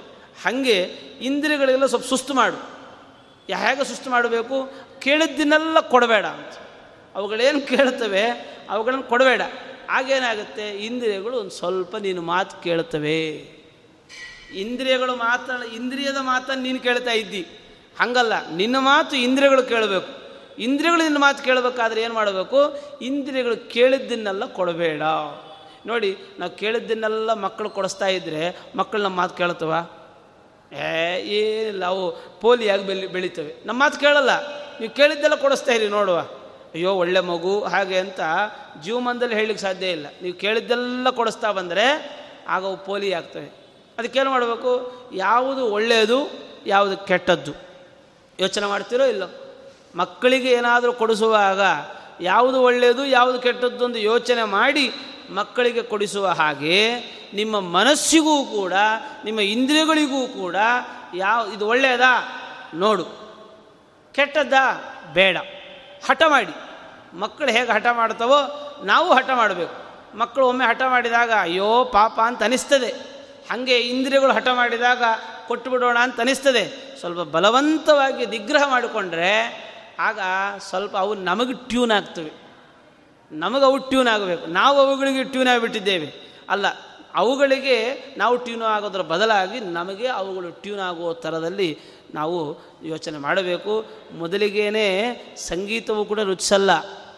ಮೊದಲನೇ ದಿನವೇ ಸಂಗೀತ ಮಕ್ಕಳನ್ನ ಕರ್ಕೊಂಡು ಬನ್ನಿ. ಎಂಥ ಒಳ್ಳೆಯ ಸಂಗೀತ ಆಗಲಿ. ಏನಪ್ಪ ಇದು ನಡಿ ಹೋಗೋಣ ಅಂತ ಹೇಳ್ತವೆ ಅವು. ಅದಕ್ಕೆ ಟ್ಯೂನ್ ಆಗಬೇಕು. ಟ್ಯೂನ್ ಆದರೆ ಆಗ ಅದಕ್ಕೆ ಖುಷಿ. ಹಾಗೆ ಇಂದ್ರಿಯಗಳು ಈ ಅಧ್ಯಾತ್ಮದ ಕಡೆಗೆ ಟ್ಯೂನ್ ಆದಾಗ ಇವುಗಳ ಕಡೆಯಲ್ಲಿ ಅದಕ್ಕೊಂದು ರುಚಿ ಕಾಣ್ತದೆ ಆ ಒಂದು ವ್ಯವಸ್ಥೆಯನ್ನು ಮಾಡಿಕೊಳ್ಬೇಕು. ಹೇಳ್ತಾರೆ, ಈ ಒಂದು ಕುಟುಂಬ, ಮತ್ತೊಂದು ಮಕ್ಕಳು, ಮನೆ, ಸಂಸಾರ, ಆಮೇಲೆ ಹಣ ಮತ್ತು ಯೋಚನೆ. ಇವುಗಳ ಮೂಲಕವಾಗಿ ಇವನು ಹೇಗಾಗಿದ್ದಾನೆ ಅಂದರೆ ದೀನನಾಗಿದ್ದಾನೆ ಅಂತ ಹೇಳ್ತಾನೆ. ಮನುಷ್ಯ ಈಗ ಕೇಳಿ ಎಷ್ಟೋ ಮನೆಗಳು, ಮನೆ ಮನೆ ಮನೆಗಳು ಇವತ್ತಿನ ದಿನ ಏನಾಗಿದೆ ಅಂತಾರ ಒಂದು ಗೆಸ್ಟ್ ಹೌಸ್ ಇದ್ದಂಗೆ ಇರ್ತವೆ ಅಂತ. ಗೆಸ್ಟ್ ಹೌಸ್ ಅಷ್ಟೇ. ಯಾಕೆ? ಬೆಳಗ್ಗೆ ಹೋದರೆ ರಾತ್ರಿ ತನಕ ಬರಲ್ಲ ಅಂತ. ಗಂಡ, ಹೆಂಡತಿ ಇಬ್ಬರೂ ಕೂಡ ಬೆಳಗ್ಗೆ ಹೋಗೋದು, ರಾತ್ರಿ ಬರೋದು. ಮತ್ತು ಮನೆ ಯಾರದು ಕೆಲಸದವ್ರು ಯಾರು ಇದ್ದರೆ ಅವರೇ ಆರಾಮಾಗಿರಲಿ ಅಂತ. ಆ ಥರದಲ್ಲಿ ಮನೆ ಇರ್ತದೆ. ಇವನು ಬಂದು ಇಷ್ಟಾಗಿ ಸುಖವಾಗಿರ್ತಾನ? ಸುಖವಾಗಿ ಇರಲ್ಲ ಈ ಎಲ್ಲರನ್ನು ಕೂಡ ಪಡೆದುಕೊಂಡ್ರೂ ಸುಖವಾಗಿರ್ತಾನ ಅಂದರೆ ಖಂಡಿತವಾಗಿಯೂ ಕೂಡ ಸುಖ ಇಲ್ಲ. ಎಲ್ಲದರಿಂದಲೂ ಕೂಡ ಒಂದು ರೀತಿಯಲ್ಲಿ ತಿಗಣೆ, ರಕ್ತ ಹೀರಿದ ಹಾಗೆ ಚಿಂತೆ ಅಂತನ್ನೋದು ಮನುಷ್ಯನನ್ನು ಅನವರತ ಹೀರ್ತಾ ಹೋಗ್ತದೆ ಅಂತ. ಯಾವತ್ತಿಗೂ ಮುಗಿಯಲ್ಲ ಅಂತ. ನೀವು ಒಂದನ್ನು ನೀವಾಗಿ ಬಿಡುವ ಮುಂಚೆ ಚಿಂತೆ ನಿಮ್ಮನ್ನು ಬಿಡೋದು ಅಂತ ಇಲ್ಲ. ಯಾರನ್ನೇ ಆಗಲಿ, ನಾವೇ ಬಿಡಬೇಕು ಫಸ್ಟ್ ನೀವು ಬಿಟ್ಟರೆ ನೀವು ಕ್ಷೇಮ. ಈಗ ಮಗಳನ್ನು ಮದುವೆ ಮಾಡಿ ಕಳಿಸ್ಕೊಡ್ತೇವೆ.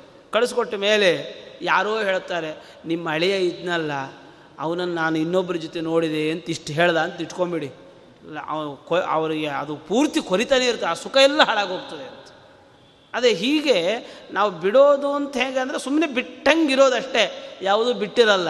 ಆದರೆ ನಿಜವಾಗಿಯೂ ಕೂಡ ನಾವು ಆವಾಗವಾಗ ಅದನ್ನು ಆಯಾಯ ಸಂದರ್ಭಗಳಲ್ಲಿ ಅವುಗಳನ್ನು ಬಿಟ್ಬಿಡ್ಬೇಕಷ್ಟೇ ಕಟ್ಕೊಂಡು ಬಂದರೆ ಯಾವತ್ತಿಗೂ ಕೂಡ ನಮಗೆ ಸುಖ ಅಂತ ಅನ್ನೋದಿಲ್ಲ ಅಂತ ಹೇಳ್ತಾ ಅವನು ಭಗವಂತರಲ್ಲಿ ಅವನು ದೀನನಾಗಿರುವಂಥ ವ್ಯಕ್ತಿ ಪ್ರಾರ್ಥನೆ ಮಾಡ್ತಾನೆ, ಭಗವಂತ, ನನ್ನ ಮನಸ್ಸು ನನ್ನ ಮಾತು ಕೇಳಲ್ಲಪ್ಪ, ನೀನಾದರೂ ಕೂಡ, ಅವ್ರು ಹೇಳ್ಬೋದು, ಅಲ್ಲ, ಮನಸ್ಸು ಕೇಳದೆ ಹೋದರೆ ಏನು, ನೀನು ಪ್ರವೃತ್ತಿ ಮಾಡಲ್ಲ ಅಂದರೆ, ಇಲ್ಲ, ನಾನು ಪೂರ್ತಿ ಮನಸ್ಸಿಗೆ ಅಧೀನವಾಗಿದ್ದು ಬಿಟ್ಟಿದ್ದೇನೆ ಅಂತ.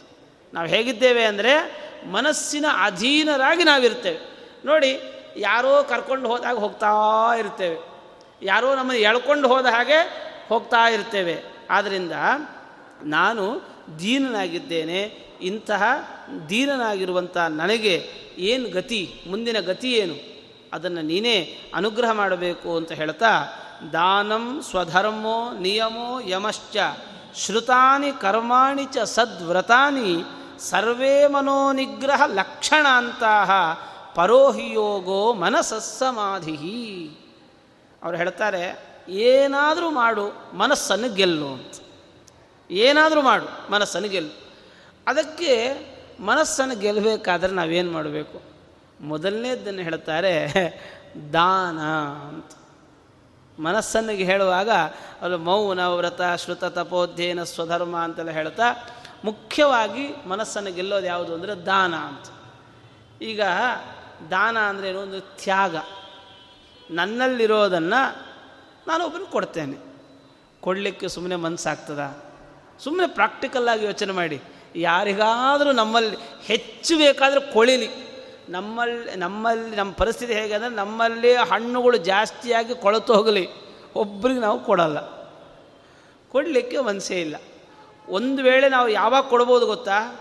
ಅದರ ಅಭಿಮಾನವನ್ನು ತ್ಯಾಗ ಮಾಡಿದರೆ ನಾವು ನಮ್ಮ ವಸ್ತುವನ್ನು ಕೊಡ್ಬೋದು. ವಿಪರೀತ ಕಷ್ಟ. ಒಂದು ವಸ್ತುವನ್ನು ಕೈಪೂರ್ತಿ ತೊಗೊಂಡು ಹೋಗಿ ಕೊಡೋದು ಅಂತಿದೆಯಲ್ಲ, ಇದು ಬಹಳ ಕಷ್ಟ. ಅದಕ್ಕೇನು ಕಾರಣ? ಆ ದಾನ ಅಂತನ್ನೋದಿದೆಯಲ್ಲ ಅದೊಂದು ನಾವು ಆ ವಿಷಯದಲ್ಲಿ ಸ್ವಲ್ಪ ಅಭಿಮಾನವನ್ನು ಬಿಟ್ಟರೆ ಆಗ ಅದಕ್ಕೆ ನೋಡಿ ನಮ್ಮಲ್ಲಿ ಅಮೂಲ್ಯವಾಗಿರುವಂಥ ಪದಾರ್ಥಗಳ ದಾನ ಬಹಳ ಕಡಿಮೆ ನಾವು ಮಾಡೋದು. ನಮಗೆ ಯಾವುದು ಬೇಕಾಗಿರ್ತದೆ, ಅದನ್ನು ಯಾರಾದರೂ ದಾನ ಕೊಡ್ತೇವ? ಬೇಕಾಗಿರುವ ಪದಾರ್ಥಗಳನ್ನು ದಾನ ಕೊಡೋದು ಭಾಳ ಕಡಿಮೆ. ಯಾಕೆ? ನಂಗೆ ಬೇಕಲ್ಲ ಅಂತ. ಅಲ್ಲಪ್ಪ ನೀ ಹತ್ರ ಇದೆಯಲ್ಲ? ನನ್ನ ಹತ್ರ ಇದ್ರೆ ನಾಳೆಗೆ ಬೇಕಲ್ಲ ಅಂತ. ನಾಳೆ ನೀನು ಇರ್ತೀಯ? ಗೊತ್ತಿಲ್ಲ. ಅಂತ ನಾಡಿದ್ದು ಇಲ್ಲಿ. ಅಲ್ಲ ಮತ್ತೆ ಇನ್ನೂ ಜಾಸ್ತಿ ಇದೆಯಲ್ಲ? ಮಕ್ಕಳಿಗೆ ಬೇಕಲ್ಲ. ಅಲ್ಲ, ಅವ್ರಿಗೂ ಬೇಕಾದಷ್ಟು ಇದೆಯಲ್ಲ? ಮೊಮ್ಮಕ್ಕಳಿಗೆ ಬೇಕಲ್ಲ. ಈ ಥರದಲ್ಲಿ ಯಾವುದ್ಯಾವುದು ನಮ್ಮ ಅಮೂಲ್ಯ ಅಂತ ಕರೆಸಿಕೊಳ್ಳುತ್ತೆ ಅದು ಯಾವುದನ್ನು ನಾವು ದಾನ ಕೊಡೋದು ಅಂತ ಇಲ್ಲ. ಆದರೆ ದಾನ ಕೊಡ್ತೇವೆ. ಯಾವುದು ಅಂದರೆ ಕೆಲವೊಮ್ಮೆ ಬಲವಂತವಾಗಿ ದಾನ ಕೊಡ್ತೇವೆ. ಕೆಲವೊಮ್ಮೆ ಅನಿವಾರ್ಯತೆಗೆ ಸಿಲುಕಿ ಒಬ್ಬರು ಹೇಳಿಬಿಟ್ಟಿದ್ದಾರೆ, ಕೊಡಬೇಕು, ಕೊಟ್ಬಿಡೋಣ ಅಂತ ಬಹಳ ಕಷ್ಟದಲ್ಲಿ ಮಾಡ್ತೇವೆ. ಅದಕ್ಕೆ ಹೇಳ್ತಾರೆ, ಇದನ್ನು ದ ಒಂದೊಂದು ಯುಗದಲ್ಲಿ ಒಂದೊಂದು ಹೆಚ್ಚಿನ ಫಲ ಕೊಡ್ತದಂತೆ. ಈ ಕೃತಯುಗ, ತ್ರೇತಾಯುಗ ದ್ವಾಪರ ಯುಗ ಕಲಿಯುಗ ಅಂತ. ಕಲಿಯುಗದಲ್ಲಾಗುವಾಗ ಯಾವುದಕ್ಕೆ ಹೆಚ್ಚಿನ ಫಲ ಅಂದರೆ ಸುಲಭವಾಗಿ ನಾವು ಪುಣ್ಯವನ್ನು ಸಂಪಾದನೆ ಮಾಡೋದು ಯಾವುದರಿಂದ ಅಂದರೆ ದಾನದಿಂದ. ಅಂತ ಸುಲಭವಾಗಿ ಪುಣ್ಯ ಸಂಪಾದನೆ ಮಾಡೋದು ಯಾವುದರಿಂದ ಅಂದರೆ ದಾನ. ಆದರೆ ಯಾವುದರ ದಾನ? ಅಮೂಲ್ಯವಾಗಿರುವಂಥದ್ರ ದಾನ. ಅಮೂಲ್ಯ ಅಂತ ಯಾವಾಗ ಅನಿಸುತ್ತೆ? ಇದು ನಂಗೆ ಬೇಕೇ ಬೇಕು ಅಂತ ಅನ್ನಿದ್ರೆ ಆವಾಗ ಅನಿಸುತ್ತೆ. ಅದಕ್ಕೆ ಹೇಳ್ತಾರೆ ದಾನ, ಸ್ವಧರ್ಮ. ಒಂದಷ್ಟು ಏನಿದೆಯೋ ಅದನ್ನು ಕೊಡಲಿಕ್ಕೆ ಕಲಿ ಅಂತ. ಒಬ್ಬ ವ್ಯಕ್ತಿ ಭಾಳ ದುರ್ಭಿಕ್ಷಾ ಕಾಲ ದುರ್ಭಿಕ್ಷೆಯ ಕಾಲದಲ್ಲಿ ಅವನು ಒಂದು ಒಂದೇ ಒಂದು ತುಂಡು ರೊಟ್ಟಿ ತಿನ್ನಬೇಕಾಗಿದೆ ಅದನ್ನು ತಿನ್ನಲಿಕ್ಕೆ ಅಂತ ಹೊರಟಾಗ ಇನ್ನೊಂದು ಒಬ್ಬ ವ್ಯಕ್ತಿ ಬಂದು ಅದನ್ನು ಕಿತ್ಕೊಂಡು ಓಡಿ ಹೋದನಂತೆ. ಇವ ಅವನಿಂದೆ ಹೋದ. ಆ ರೊಟ್ಟಿಯನ್ನು ಕಿತ್ತುಕೊಂಡು ಓಡಿ ಹೋಗ್ತಾ ಇದ್ದ ವ್ಯಕ್ತಿಯ ಹಿಂದೆ ಓಡಿ ಹೋದನಂತೆ. ಓಡಿ ಹೋಗ್ತಾ ಒಂದು ಕಡೆ ನಿಲ್ಲಿಸಿ ಹೇಳಿದ್ನಂತೆ. ಅಲ್ಲಪ್ಪ, ಒಬ್ಬ ಯಾರೋ ಕೇಳಿದ್ನಂತೆ. ಅಲ್ಲ, ಯಾಕೆ ಓಡಿ ಹೋಗ್ತಾ ಇದ್ದೀರಿ ಅಂತ? ಅಲ್ಲ, ನಾನು ರೊಟ್ಟಿ ಕಿತ್ಕೊಂಡು ಹೋಗ್ತಾ ಇದ್ದಾನೆ ಅಂತ. ಅಲ್ಲ, ನೀವು ಏನೋಡ ಸರ್ವಸಂಗ ಪರಿತ್ಯಾಗಗಳು ಅಂತ ಕರಿತೀರಿ, ಆ ರೊಟ್ಟಿಗೋಸ್ಕರ ಓಡಿ ಹೋಗೋದಾ ಅಂತ. ಅದಕ್ಕೆ ಅವ ಹೇಳಿದ್ನಂತೆ, ಅವ ಬರೀ ರೊಟ್ಟಿ ತೊಗೊಂಡು ಹೋಗ್ತಿದ್ದಾನೆ, ಸ್ವಲ್ಪ ತುಪ್ಪ ಸೌರು ಕೊಡ್ತೀನಿ, ತೊಗೊಂಡು ಹೋಗಲಿ ಅಂದಂತ. ಸ್ವಲ್ಪ ತುಪ್ಪ ಸೌರು ಕೊಡ್ತೀನಿ, ರುಚಿಯಾಗಿ ತಿನ್ನಲಿ ಅಂತ. ಹೀಗೆ, ನಾ ಯಾವ ರೀತಿ ದಾನ ಅಂತ ಅನ್ನೋದು, ಕೊಡೋದು ಅಂತ ಅನ್ನೋದು, ಇದೆಲ್ಲ ಒಂದು ಒಳ್ಳೆ ಮನಸ್ಸು. ಜೊತೆಗೆ ಒಳ್ಳೆ ಉತ್ಕಟವಾಗಿರುವಂತಹ ಒಂದು ವಸ್ತು. ಮನೆಯಲ್ಲಿ ಬೇಡದೇ ಇರುವಂಥ ಪದಾರ್ಥಗಳನ್ನು ತೊಗೊಂಡು ಬಂದು ದಾನ, ಇದ್ಯಾವುದು ದಾನ ಅಂತ ಕರೆಯಲ್ಲ.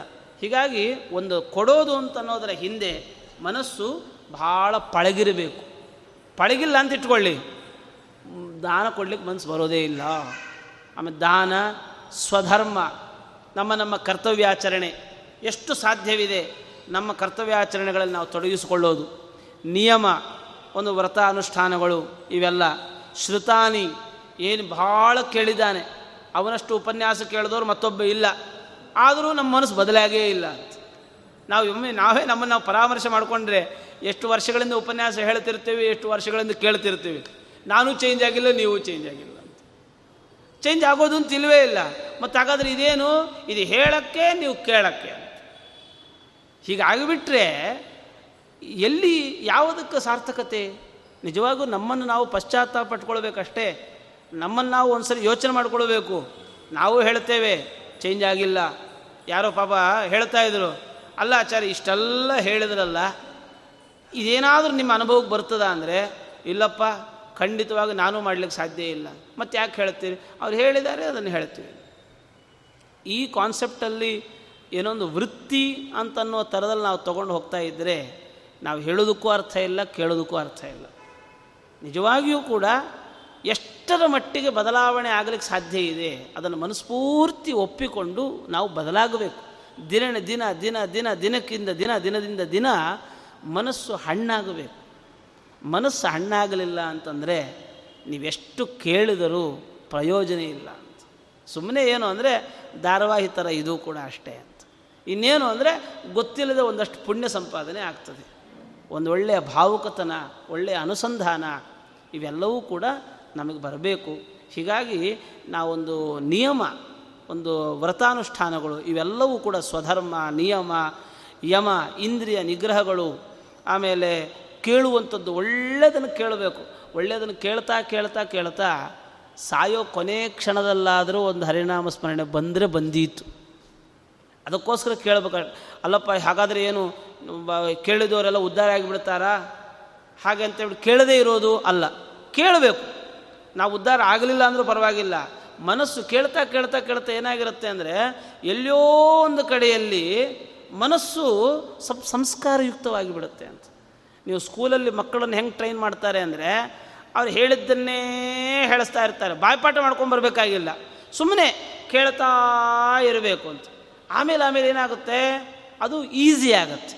ನಿಮ್ಮ ಪ್ರಾ, ಅನುಭವಕ್ಕೆ ಈಸಿ ಆಗುತ್ತೆ. ಹತ್ತಿರಕ್ಕೆ ಬರುತ್ತೆ. ಹಾಗೆ ಇದೆಲ್ಲವನ್ನು ಕೂಡ ಒಳ್ಳೆಯದನ್ನು ಕೇಳೋದು, ಒಳ್ಳೆಯದನ್ನು ಹೇಳೋದು ಒಳ್ಳೆಯ ಕೆಲಸಗಳಲ್ಲಿ ನಮ್ಮನ್ನು ನಾವು ತೊಡಗಿಸಿಕೊಳ್ಳೋದು.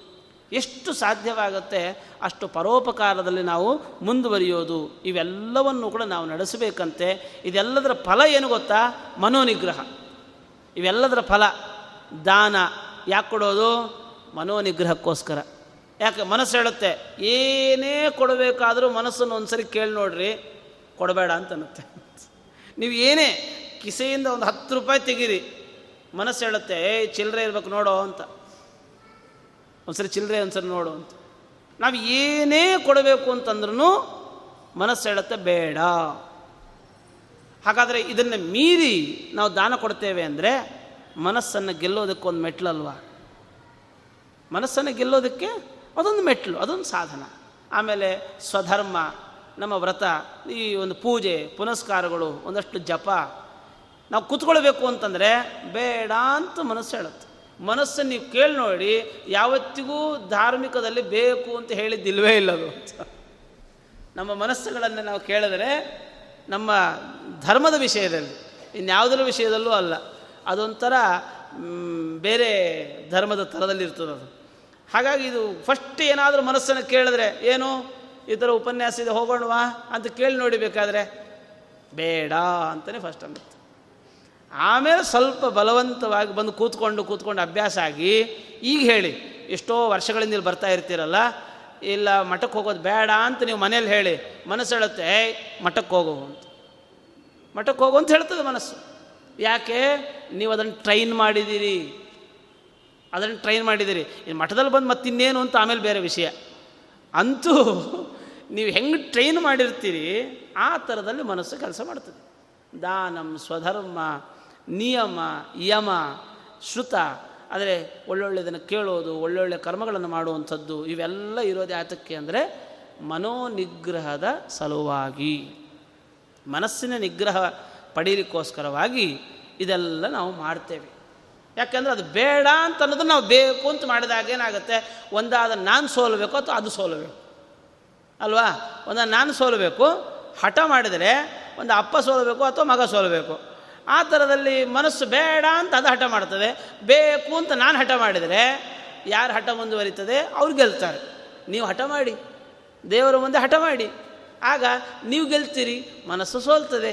ಹಾಗ ಮನೋ ನಿಗ್ರಹ ಅಂತಹ, ನಿಗ್ರಹ ಲಕ್ಷಣ ಅಂತಹ ಪರೋಗಿ ಯೋಗ ಮನಸ್ಸಃ ಸಮಾಧಿ ಹೀಗಾಗಿ ಇದೇನೇ ನಿಜವಾದ ಯೋಗ ಅಂತ ಕರೀತಾರೆ. ಮನೋ ನಿಗ್ರಹ ಮಾಡ್ಕೊಳ್ಳೋದಿವೆಯಲ್ಲ ಮನಸ್ಸನ್ನು ನಿಗ್ರಹಿಸ್ಕೊಳ್ಳೋದಿವೆಯಲ್ಲ ಇದನ್ನೇ ಯೋಗ ಅಂತ.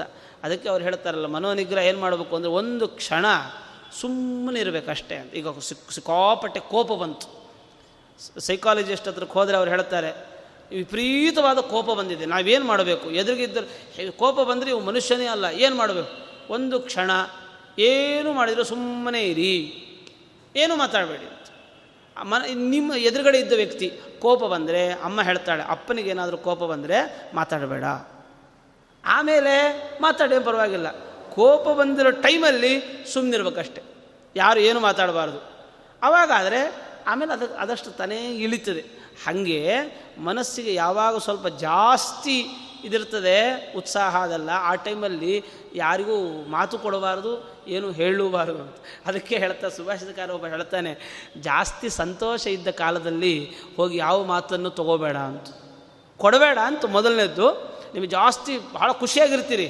ಖುಷಿಯಾಗಿರೋ ಟೈಮಲ್ಲಿ ನೀವು ಯಾರೂ ಮಾತಾಡಬೇಡಿ ಅಂತಂತಾರೆ ಯಾಕೆ ಅಂದರೆ, ಏನು ಮಾತಾಡಿದ್ದೀರಿ ಏನು ಮಾತಾಡ್ತಿದ್ದೀರಿ ಅಂತ ನಿಮಗೆ ಗೊತ್ತಿರಲ್ಲ ಅಂತ. ಜಾಸ್ತಿ ದುಃಖದ ಸಂದರ್ಭದಲ್ಲಿ ಮಾತಾಡಬೇಡಿ. ಯಾಕೆ? ಏನು ಮಾತಾಡ್ತಾ ಇದ್ದೀರಿ ಅಂತ ನಿಮಗೂ ಗೊತ್ತಿಲ್ಲ. ಹಾಗಾಗಿ ಆ ಮಾತುಗಳನ್ನು ಕೊಡ್ಲಿಕ್ಕೆ ಹೋಗಬೇಡಿ ಅಂತ. ಸರ್ವೇ ಮನೋ ನಿಗ್ರಹ ಲಕ್ಷಣ ಅಂತಹ. ಇವೆಲ್ಲ ಏನಿದೆಯಲ್ಲ, ಆ ಮನೋ ನಿಗ್ರಹದ ಇದಕ್ಕೋಸ್ಕರವಾಗಿ ಇವೆಲ್ಲ ಸಾಧನಗಳು ಅದರ ದೇವರು ಏನು ಮಾಡ್ತಾನೆ ಅಂದರೆ, ಒಂದೊಂದನ್ನು ಒಂದೊಂದನ್ನು ಕೊಟ್ಟು ಕೊಟ್ಟು ಕೊಟ್ಟು ಮನಸ್ಸನ್ನು ಇನ್ನೂ ಬಲಗೊಳಿಸಿಬಿಡ್ತಾನೆ ರಾಗ, ದ್ವೇಷ, ಅಸೂಯೆ, ಕಾಮ, ಕ್ರೋಧ ಲೋ ಬೇಡ ಅಂತಂದರೂ ಒಂದು ಅವಕಾಶ ಕೊಡ್ತಾನೆ. ನಿಮ್ಮ ಅಸ್ತಿತ್ವವನ್ನು ತೋರಿಸ್ಲಿಕ್ಕೆ ದೇವರು ಒಂದು ಅವಕಾಶ ಕೊಟ್ಬಿಡ್ತಾನೆ ಇಲ್ಲಿ ನೋಡಿ ಸಣ್ಣ ವ್ಯಕ್ತಿಗಳು ಕೂಡ ಅವ್ರೇನು ಮಾಡ್ತಾರೆ? ತಮಗಿಂತ ಸಣ್ಣವ್ರನ್ನು ಹುಡುಕ್ತಾರೆ ಬೇಕಾದ್ರೆ ಗಮನಿಸಿರಿ. ಅಂದರೆ ಎಲ್ಲಿ ತಾನು ತನ್ನ ಬಲವನ್ನು ಪ್ರಯೋಗ ಮಾಡಲಿ ಅಂತ. ಆದರೆ ದೇವರು ಅಂದರೆ ಈ ಥರದಲ್ಲಿ ಮ ಈ ಕೆಟ್ಟು ಹೋಗಲಿಕ್ಕೆ ಅವಕಾಶಗಳು ಹೇರಳವಾಗಿ ಸಿಗ್ತವೆ. ನಾವು ಕೆಟ್ಟ ಕೆಡಲಿಕ್ಕೆ ಬೇಕಾದಷ್ಟು ಅವಕಾಶ ಇದೆ. ಒಳ್ಳೆಯದಾಗಲಿಕ್ಕೆ ಅವಕಾಶಗಳು ಬಹಳ ಕಡಿಮೆ. ಒಳ್ಳೆಯದಾಗಲಿಕ್ಕೆ ಅವಕಾಶಗಳು ಬಹಳ ಕಡಿಮೆ. ಇಂಥ ಒಂದು ಯೋಗವನ್ನು, ಇದೇ ನಿಜವಾದ ಯೋಗ. ಮನಸ್ಸನ್ನು ನಿಗ್ರಹ ಮಾಡಿಕೊಳ್ಳೋದಿದೆಯಲ್ಲ ಇದೇನೇ ನಿಜವಾದ ಒಂದು ಯೋಗ. ಅದನ್ನು ಕೃಷ್ಣ ಹೇಳ್ತಾನೆ, ಸಮಾಹಿತಂ ಯಸ್ಯ ಮನ ಪ್ರಶಾಂತಂ. ಯಾರ ಮನಸ್ಸು ಅತ್ಯಂತ ಸಮಾಧಾನಿತವಾಗಿದೆಯೋ ಅವನಿಗೆ ದಾನಾದಿವಿಕ್ಕಿಂ ವದ ತಸ್ಯ ಕೃತ್ಯಂ. ಏನು ಮಾಡಬೇಕಾಗಿಲ್ಲ ಅಂತ ನಾವು. ಯಾರ ಮನಸ್ಸು ಕಂಟ್ರೋಲಲ್ಲಿದೆಯೋ ಅವನು ದಾನ ಮಾಡಬೇಕಾಗಿಲ್ಲ. ಒಂದು ಯಾವುದೋ ಅದನ್ನು ಕೇಳಬೇಕು, ಅದನ್ನು ಮಾಡಬೇಕು, ಏನೂ ಬೇಕಾಗಿಲ್ಲ ಅಂತಾನೆ. ಯಾವ ಕೃತ್ಯವೂ ಬೇಕಾಗಿಲ್ಲ. ಎಂಥ ಇದು ಅಂತಂದರೆ ಕೂತಲ್ಲಿಯೇ ಏನು ಬೇಕಾದರೂ ಮಾಡಬಲ್ಲ ಯೋಗಿ. ದೇವರನ್ನು ಕಾಣ್ತಾನೆ ನಾವೆಲ್ಲ ದೇವರನ್ನು ಕಾಣಲಿಕ್ಕೆ ಪೂಜೆ ಪುನಸ್ಕಾರಗಳು ಇವೆಲ್ಲ ಮಾಡ್ತೇವೆ. ಅದು ದೇವರನ್ನು ಬಿಟ್ಟು ಇನ್ನೆಲ್ಲರನ್ನೂ ಕಾಣ್ತೇವೆ ಅಂತ. ದೇವರನ್ನು ಬಿಟ್ಟು ಇನ್ನೆಲ್ಲರನ್ನೂ ಕಾಣ್ತೇವೆ ನೀವು ಬೇಕಾದರೆ ಭಾಳ ಸರ್ವೀಸ್ ಆಗಿರೋವಂಥ ಅರ್ಚಕರನ್ನು ಕೇಳ್ರಿ. ಆಯಿತಾ? ಸ್ವಾಮಿ, ಎಂಥ ಒಂದು ಅದ್ಭುತವಾದ ಯೋಗ ನಿಮ್ಮದು. ಆ ಭಗವಂತನ ಮುಟ್ಟಿ ಪೂಜೆ ಮಾಡ್ತಾ ಇದ್ದೀರಲ್ಲ ಅಂತ. ಅವನು ಹೇಳ್ತಾನೆ ಸಾಕಾಗಿ ಹೋಗಿದೆ ಅಂತ ನಾವು. ನಿಜವಾಗಿಯೂ ಕೂಡ ಸಾಕಾಗಿ ಹೋಗಿದೆ ಅಂತ. ಯಾಕೆಂದರೆ ನಿರ್ಭಾವುಕನಾಗಿ ಯಾರು ಹತ್ತಿರದಲ್ಲಿ ಅಂಥವ್ರದೆಲ್ಲ ಒಂದು ನಿರ್ಭಾವುಕರಾಗಿ ಇರುವಂಥ ಸ್ಥಿತಿ ಇರ್ತದೆ ಅಂತ. ಯಾಕಂದರೆ ಭಗವಂತ ಆ ಒಂದು ತತ್ವ, ಆ ಒಂದು ಚಿಂತನೆ, ಅನುಸಂಧಾನ, ಇದು ಅದು ದೇವರು ಕೊಡೋದಿಲ್ವೋ ಅಥವಾ ನಮ್ಮ ಮನಸ್ಸನ್ನು ನಾವು ಅನುಕೂಲಿಸ್ಕೊಳ್ಳೋದಿಲ್ವೋ ಗೊತ್ತಿಲ್ಲ. ಅಂತೂ ಬಹಳ ಕಷ್ಟ ಅಂತ. ಅದಕ್ಕೆ ಈ ಒಂದು ಇದರಲ್ಲಿ ಹೇಳ್ತಾರಲ್ಲ, ಒಂದು ಏನಾದರೂ ಮುಂದಿನ ಜನ್ಮ, ಒಂಥರ ನಾಯಿ ಜನ್ಮ, ಈ ಥರ ಕೆಟ್ಟ ಜನ್ಮ ಬರಬೇಕು ಅಂತ ಆದರೆ ಯಾವುದಾದ್ರೂ ಮಠ ಸೇರ್ಕೊಂಡ್ಬಿಡ್ಬೇಕು ಅಂತ. ಏನು ತಲೆಬಿಸಿ ಇಲ್ಲ, ಆರಾಮಾಗಿ ಮುಂದಿನ ಜನ್ಮ ಇಂಥ ಕೆಟ್ಟ ಜನ್ಮ ಬರ್ತದೆ ಯಾಕೆ ಅಂದರೆ ಮಾಡೋದೆಲ್ಲವೂ ನಮಗೆ ಅನ್ಯಾಯವೇ ಆಗಿಬಿಡ್ತದೆ ಅನ್ನೋವಂಥ ಒಂದು ಸ್ಥಿತಿ ನಮಗಿರ್ತದೆ. ಇದು ಬಹಳ ಕಷ್ಟ. ಈ ಮನಸ್ಸನ್ನು ಕಂಟ್ರೋಲ್ ಮಾಡೋದು ಇದೆಯಲ್ಲ ಬಹಳ ಕಷ್ಟ. ಆದರೆ ಯಾರ ಮನಸ್ಸು ಅತ್ಯಂತ ಪ್ರಶಾಂತವಾಗಿದೆಯೋ ಏನು ಬೇಡ ಅಂತ ಒಂದು ನಿರ್ಲಿಪ್ತತೆಯನ್ನು ಯಾರು ಸಾಧನೆ ಮಾಡ್ತಾನೆ. ಅವನಿಗೆ ದಾನಾದಿವಿಕ್ಕಿಂಬದ ತಸ್ಯ ಕೃತ್ಯಂ. ಏನು ಮಾಡಬೇಕಾಗಿಲ್ಲ ಅಂತ. ಅಸಂಯತಂ ಯಸ್ಯ ಮನೋ ವಿನಶ್ಯೇ. ಅಪರಂ ಕಿಮೇಭಿ ಅಲ್ಲಪ್ಪ, ನೀವು ಒಂದು ಯಾರು ಪ್ರಶಾಂತನಾಗಿದ್ದಾನೆ ಅವನಿಗೆ ದಾನಾದಿಗಳ ಅಗತ್ಯ ಇಲ್ಲ. ಯಾರು ದಾನಾದಿಗಳನ್ನು ಮಾಡ್ತಾನೆ, ಅವನಿಗೆ ಮನಸ್ಸು ಕಂಟ್ರೋಲ್ ಇಲ್ಲ ಅಂದರೆ ದಾನ ಮಾಡಿ ಉಪಯೋಗ ಏನು? ಕಳ್ಕೊಂಡ ಅಷ್ಟೇ ಅಂತ. ಈಗ ದಾನ ಮಾಡೋದು. ಏ, ನಾವೇನು ಕೊಟ್ಟು ಗೊತ್ತಾ ನಿಮಗೆ? ನಾವೇನು ಕೊಟ್ಟಿದ್ದೇವೆ ಗೊತ್ತಾ ಮೊನ್ನೆ? ಇಷ್ಟೆಲ್ಲ ಕೊಟ್ಟಿದ್ದೇವೆ ಅಂತ ಹೇಳ್ಕೊಂಬರೋದು ಅಂತ. ಈ ಈ ಕರ್ಮಕ್ಕೆ ದಾನ ಯಾಕೆ ಮಾಡಬೇಕು? ನೀವು ದಾನ ಕೊಡ್ತೀರಿ ಅಂತಂದರೆ ನೀವು ಇನ್ನೊಬ್ರಿಗೆ ನೀವು ಬೋರ್ಡ್ ಹಾಕಿ ಅಮೃತ ಶಿಲೆ ಫಲಕ. ನಾವು ಹತ್ತು ಸಾವಿರ ರೂಪಾಯಿ ಕೊಟ್ಟಿದ್ದೇವೆ. ನಮ್ಮ ಹೆಸರಲ್ಲಿದೆ ನೋಡಿ. ನಮ್ಮ ಹೆಸರಲ್ಲಿ. ಈ ಥರದಲ್ಲಿ ಈಗ ಒಬ್ಬ ವ್ಯಕ್ತಿ ಒಂದು ದೊಡ್ಡ ಕಟ್ಟಡಕ್ಕೆ ದಾನ ಮಾಡಲಿಕ್ಕೆ ಬಂದ. ಅದಕ್ಕೆ ಇವರು ಹೇಳಿದರು, ನಮಗೆ ಫ್ಯಾನ್ ಹಾಕಿದರೆ ಒಳ್ಳೆಯದು ಎಲ್ಲರೂ ಬಹಳ ಸೆಕೆ ಅಂತ ಕೇಳ್ತಿದ್ದಾರೆ, ಫ್ಯಾನ್ ಹಾಕಿ ಅಂತ. ಈಗ ಒಂದೊಂದು ಷರತ್ತು. ಏನು ಅಂದರೆ, ಫ್ಯಾನ್ ಕೊಡ್ತೇನೆ ಅದು ನಮ್ಮ ಹೆಸರು ಇರಬೇಕಷ್ಟೇ ಅಂತ. ಹಾಕಿದ್ರು ಪಾಪ. ಅವ್ನು ಬಂದು ಕೂತ್ಕೊಂಡ. ಎಲ್ಲರೂ ಭಾಳ ಗಾಳಿ, ಖುಷಿ ಇವ್ರು ಇವು ಹೇಳಿದ್ರಂತೆ ಎಲ್ಲ ಇವ್ರ ಮಧ್ಯದಲ್ಲಿ ಕೂತಿದ್ದಾನೆ. ಎಲ್ಲ ಚೆನ್ನಾಗಿದೆಯಾ? ಹಾಂ, ಎಲ್ಲ ಚೆನ್ನಾಗಿದೆ. ಈ ಫ್ಯಾನ್ ಹಾಕ್ಸಿದ್ದು ನಾನೇ ಅಂತ. ಈ ಫ್ಯಾನ್ ಹಾಕ್ಸಿದ್ದು ನಾನೇ. ಹೇಳ್ತಾ ಬಂದ, ಹೌದಾ? ಸರಿ, ಹೌದಾ ಅಂತ ಆ ಕಡೆ ಈ ನೋಡ್ತಾರೆ. ಆಮೇಲೆ ಇವನು ಯೋಚನೆ ಬಂತಂತೆ ಫ್ಯಾನ್ ಎಲ್ಲ ಹಾಕ್ಸಿದ್ದೇನೆ ಫ್ಯಾನ್ ತಿರುಗುತ್ತಾ ಇದೆಯಲ್ಲ, ಅವ್ನು ಕರೆದು ಹೇಳಿದಂತೆ ಫ್ಯಾನ್ ಆಫ್ ಮಾಡಿರಿ ಅಂತ. ಯಾಕೆ? ನನ್ನ ಹೆಸರು ಕಾಣಿಸ್ತಾ ಇಲ್ಲ ಅಂತ. ಫ್ಯಾನ್ ಆಫ್ ಮಾಡಿ ನನ್ನ ಹೆಸರು ಕಾಣಿಸ್ತಾ ಇಲ್ಲ ಅಂತ. ಫ್ಯಾನ್ ತಿರುಗುತ್ತಾ ಇದ್ರೆ ಹೆಸರು ಕಾಣಿಸ್ತದ? ಹೆಸರು ಕಾಣಿಸಲ್ಲ. ಫ್ಯಾನ್ ತಿರು, ತಿರುಗಲಿಲ್ಲ ಅಂದರೆ ಗಾಳಿ ಬರಲ್ಲ. ಹಾಕ್ಸಿ ಏನು ಉಪಯೋಗ? ಇದು ನಮ್ಮ ಸ್ಥಿತಿ. ನಾವು ಕೊಟ್ಟರೆ ಹತ್ತು ಜನಕ್ಕೆ ಗೊತ್ತಾಗಬೇಕು. ಹತ್ತು ಜನಕ್ಕೆ ಗೊತ್ತಾದರೆ ನೀನು ದಾನ ಯಾಕೆ ಕೊಡಬೇಕು? ದಾನ ಕೊಡುವಂಥದ್ದು ಸಿಕ್ಕ ಸಿಕ್ಕವರೆಲ್ಲ ಕೇಳಲಿಕ್ಕೆ ಶುರು ಮಾಡ್ತಾರೆ. ಏನು ರೀ ನೀವು ಅವ್ರದ್ದು ದಾನ ತೊಗೊಂಡ್ರಂತೆ ಅಯ್ಯೋ ಪಾಪ ಅಂತ ಅನ್ನೋ ಸ್ಥಿತಿ ಬಂದ್ಬಿಡುತ್ತೆ ಬ್ರಾಹ್ಮಣರದ್ದು. ಈ ಸ್ಥಿತಿಗೆ ಯಾಕೆ ಬೇಕು? ಅದನ್ನು ಹೇಳ್ತಾರೆ, ಸಮಾಹಿತವಾಗಿರುವಂತಹ ಮನಸ್ಥಿತಿ ಇದ್ದವನಿಗೆ ಈ ದಾನಗಳ ಅಗತ್ಯ ಇಲ್ಲ. ಯಾರಿಗೆ ಈ ದಾನಾದಿಗಳಿದ್ದು ಈ ಥರದ ವಿಚಿತ್ರವಾದ ಮನಸ್ಥಿತಿ ಇರ್ತದೆ ಇಂಥೊಂದು ಆದರೆ ಯಾಕೆ ಮಾಡಬೇಕು? ದಾನಗಳನ್ನು ಕೂಡ ಮಾಡುವ ಅಗತ್ಯ ಇಲ್ಲ. ಆದ್ದರಿಂದ ನಕ್ಕಿ, ಅಸಂಯತಂ ಯಸ್ಯ ಮನೋ ವಿನಶ್ಯೇತ್. ಯಾರ ಮನಸ್ಥಿತಿ ಸಮಾಧಾನಿತವಾಗಿಲ್ಲವೋ, ಅವನು ಮಾಡಿದ್ದೆಲ್ಲವೂ ಸುಮ್ಮನೆ ವ್ಯರ್ಥ. ಆದ್ದರಿಂದ ನಿಮಗೆ ಒಳ್ಳೆ ಮನಸ್ಸಿದ್ದರೆ ಮಾಡಿ. ಮನಸ್ಸಿಲ್ಲ ಅಂದರೆ ಖಂಡಿತವಾಗೂ ಮಾಡಬೇಡಿ. ಸುಮ್ಮನೆ ಕಳ್ಕೊಳ್ತೀರಿ.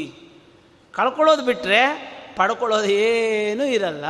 ಆದ್ದರಿಂದ ನಾವು ಏನೇ ಮಾಡಬೇಕಾದರೂ ಕೂಡ ಭಾಳ ಮನಸ್ಫೂರ್ತಿಯಾಗಿ ನಾವು ಮಾಡಬೇಕು ಅಂತ ಹೇಳಿ ತಥಾಪಿ ಸಂಘ ಪರಿವರ್ಜನೀಯ ಗುಣೇಶು ಮಾಯಾ ರಚಿತೇಶು ತಾವತ್ ಮದ್ಭಕ್ತಿಯೋಗೇನ ದೃಢೇನ ಯಾವತ್ ರಜೋ ನಿರಸ್ಯೇತ ತಮಕ್ಕಶಾಯಂ ಇಲ್ಲ, ಸ್ವಲ್ಪ ನಾನು ವೆರೈಟಿ ಇದ್ದೇನೆ ಇವತ್ತು ನೋಡ್ರಿ, ಮನಸ್ಸು ಭಾಳ ಆರಾಮಾಗಿದೆ. ಇವತ್ತು ನಾನು ಒಳ್ಳೆ ನನ್ನ ನನ್ನ ಮನಸ್ಸು, ನಾನು ಹೆಂಗೆ ಏನು ಹೇಳ್ತೇನೆ ಅದು ಕೇಳುತ್ತೆ. ಒಂದು ವೇಳೆ ಕೇಳಲಿಲ್ಲ ಅಂದರೆ ನಾನು ಮಠಕ್ಕೆ ಬರ್ತಾ ಇರಲಿಲ್ಲ.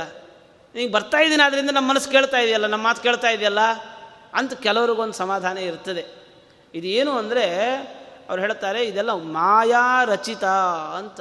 ಈ ಮನಸ್ಸು ಎಷ್ಟು ಮೋಸ ಮಾಡ್ತದೆ ಅಂದರೆ ಏ, ಇವರು ನಮ್ಮ ಕೆಳಗಡೆ ಸೇವಕರು ಇರ್ತಾರಲ್ಲ, ನಮ್ಮ ಕೈ ಕೆಳಗಡೆ, ಅಯ್ಯೋ ನೀವೇನು ಹೇಳ್ತೀರೋ ಅದೇನೇ ಮಾಡೋದು ನಾವು.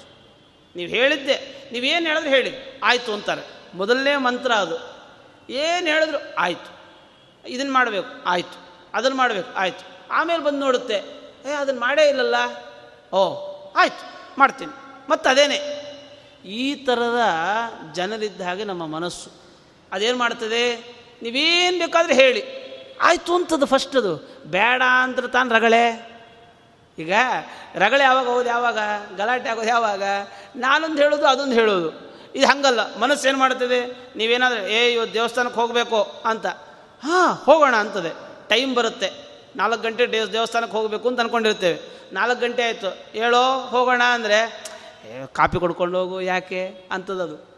ಆಮೇಲೆಲ್ಲ ಆಯಿತು. ಅಲ್ಲ, ಇಷ್ಟೊತ್ತಿಗೆ ಸ್ಟಪ್ ಟ್ರಾಫಿಕ್ ಜಾಮ್ ಇರ್ತದೆ. ಈಗ ಬೇಡ, ಸ್ವಲ್ಪ ಸ್ವಲ್ಪ ತಾಗಲಿ ಇದು ತಥಾಪಿ ಸಂಘ ಪರಿವರ್ಜನೀಯ ಗುಣೇಶು ಮಾಯಾ ರಚಿತೇಶು ತಾವತ್. ಇದೇನು ಮಾಡುತ್ತೆ ಅಂದರೆ, ಕೆಲವೊಮ್ಮೆ ವಿರಕ್ತಿಯನ್ನೂ ತಂದು ಕೊಡ್ತದೆ. ಕೆಲವೊಮ್ಮೆ, ನೋಡಿ, ಎಷ್ಟೋ ನಾವು ಎಷ್ಟು ಸಂತೋಷವಾಗಿ ಇರ್ತೇವೆ ಕೆಲವೊಮ್ಮೆ ನಾವು ಅಂದ್ಕೊಂಡು ಮನೆ ಬಿಟ್ಟು ಹೊಡೋಗ್ಬೇಕು ಅಂತ ಅಂದ್ಕೊಂಡು ಇರ್ತೇವೆ ನಾವು. ಯಾವುದಾದ್ರೂ ಒಂದು ಟೈಮ್ ನಮಗೆ ಅನಿಸಲ್ವ? ಮನೆ ಬಿಟ್ಟು ಹೊಟ್ಟೋಗೋಣ ಅಂತ ಅನಿಸಿಬಿಡುತ್ತೆ. ಇಷ್ಟು ಹೆಮ್ಮೆಯಿಂದ ಖುಷಿಯಿಂದ ಮಾಡ್ತಾ ಇರುವಂಥ ಅಮ್ಮನಿಗೂ ಕೂಡ ಒಂದಲ್ಲ ಒಂದಿನ ರೆಸ್ಟ್ ಬೇಕು ಅಂತ ಅನಸೆ ಅನಿಸುತ್ತೆ ಅಂತ. ಸಾಕಾಗೋಗಿದೆ ಅಂತ. ಆದರೆ ಮತ್ತೆ ಪುನಃ ಸಾಕಾಗೋಗಿದೆ ಅಂತನೋ ಅಮ್ಮ ನಾಳೆ ಬೆಳಗ್ಗೆ ಎದ್ದು ಕೂಡಲೇ ಅಡುಗೆಗೆ ಶುರು ಮಾಡ್ತಾಳೆ. ಇದು ಬಿಡ್ಲಿಕ್ಕೆ ಆಗೋದೇ ಇಲ್ಲ. ನಮ್ಮ ಮನಸ್ಥಿತಿ ಹೇಗೆ ಅಂದರೆ ಈ ಥರ ಅಂತ. ಕೆಲವೊಮ್ಮೆ ನಮ್ಮ ಅಧೀನದಲ್ಲಿರುವ ಹಾಗೆ, ಕೆಲವೊಮ್ಮೆ ವಿಪರೀತ ಗಲಾಟೆ ಮಾಡುವ ಹಾಗೆ ಇದು ನಮ್ಮನ್ನು ಆಟಾಡಿಸ್ತದೆ. ಇದೊಂದು ಮಾಯೆ. ಇದನ್ನು ಜಾಸ್ತಿ ನಂಬಬೇಡಿ. ಮನಸ್ಸನ್ನು ನಂಬಬೇಡಿ ನಮ್ಮನ್ನು ನಾವು ನಂಬಬೇಕು. ಅದಕ್ಕೆ ಆದಷ್ಟು ಹೊಲಸು ಕಂಡರೆ ದೂರ ಇರಲಿಕ್ಕೆ ಪ್ರಯತ್ನ ಪಡಬೇಕು ಅಂತ. ಎಷ್ಟರ ಮಟ್ಟಿಗೆ ಅಂದರೆ ನೀವು ದೂರ ಇದ್ದರೂ ಆ ಹೊಲಸು ನಮ್ಮನ್ನು ಹತ್ತಿರ ಅದು ನಮ್ಮ ಹತ್ತಿರ ಬರಲಿಕ್ಕೆ ಪ್ರಯತ್ನ ಪಡ್ತದೆ. ನೋಡಿ, ಹೊಲಸಿದೆ ಅಂತ ಇಟ್ಕೊಳ್ಳಿ. ದುರ್ಗಂಧ ಎಲ್ಲಿ ತನಕ ಬರ್ತದೆ ಜಾಸ್ತಿ ದೂರ ಬರ್ತದೆ ಅಂತ. ನಾವೆಲ್ಲೇ ಇರಿ, ಅಲ್ಲಿ ತನಕ ಅದು ಬಡಿತದೆ. ಆದರೆ ಏನಂದರೆ, ನೀವು ಅದರಿಂದ ದೂರ ಇದ್ದರೂ ಅದು ನಿಮ್ಮಿಂದ ದೂರ ಇರಲ್ಲ.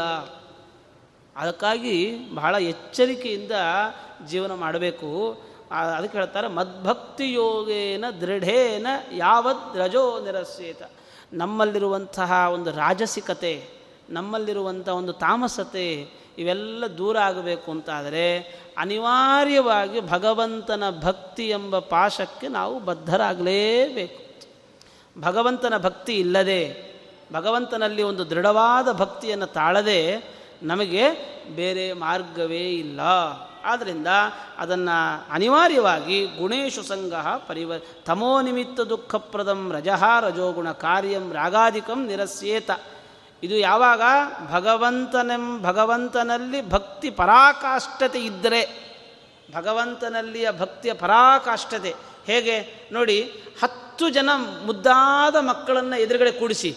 ಈ ಅಮ್ಮನಿಗೆ ತನ್ನ ಮಗು ಬಿಟ್ಟರೆ ಇನ್ಯಾವುದೂ ಮಗು ಮುದ್ದಾಗಿ ಕಾಣೋದೇ ಇಲ್ಲ.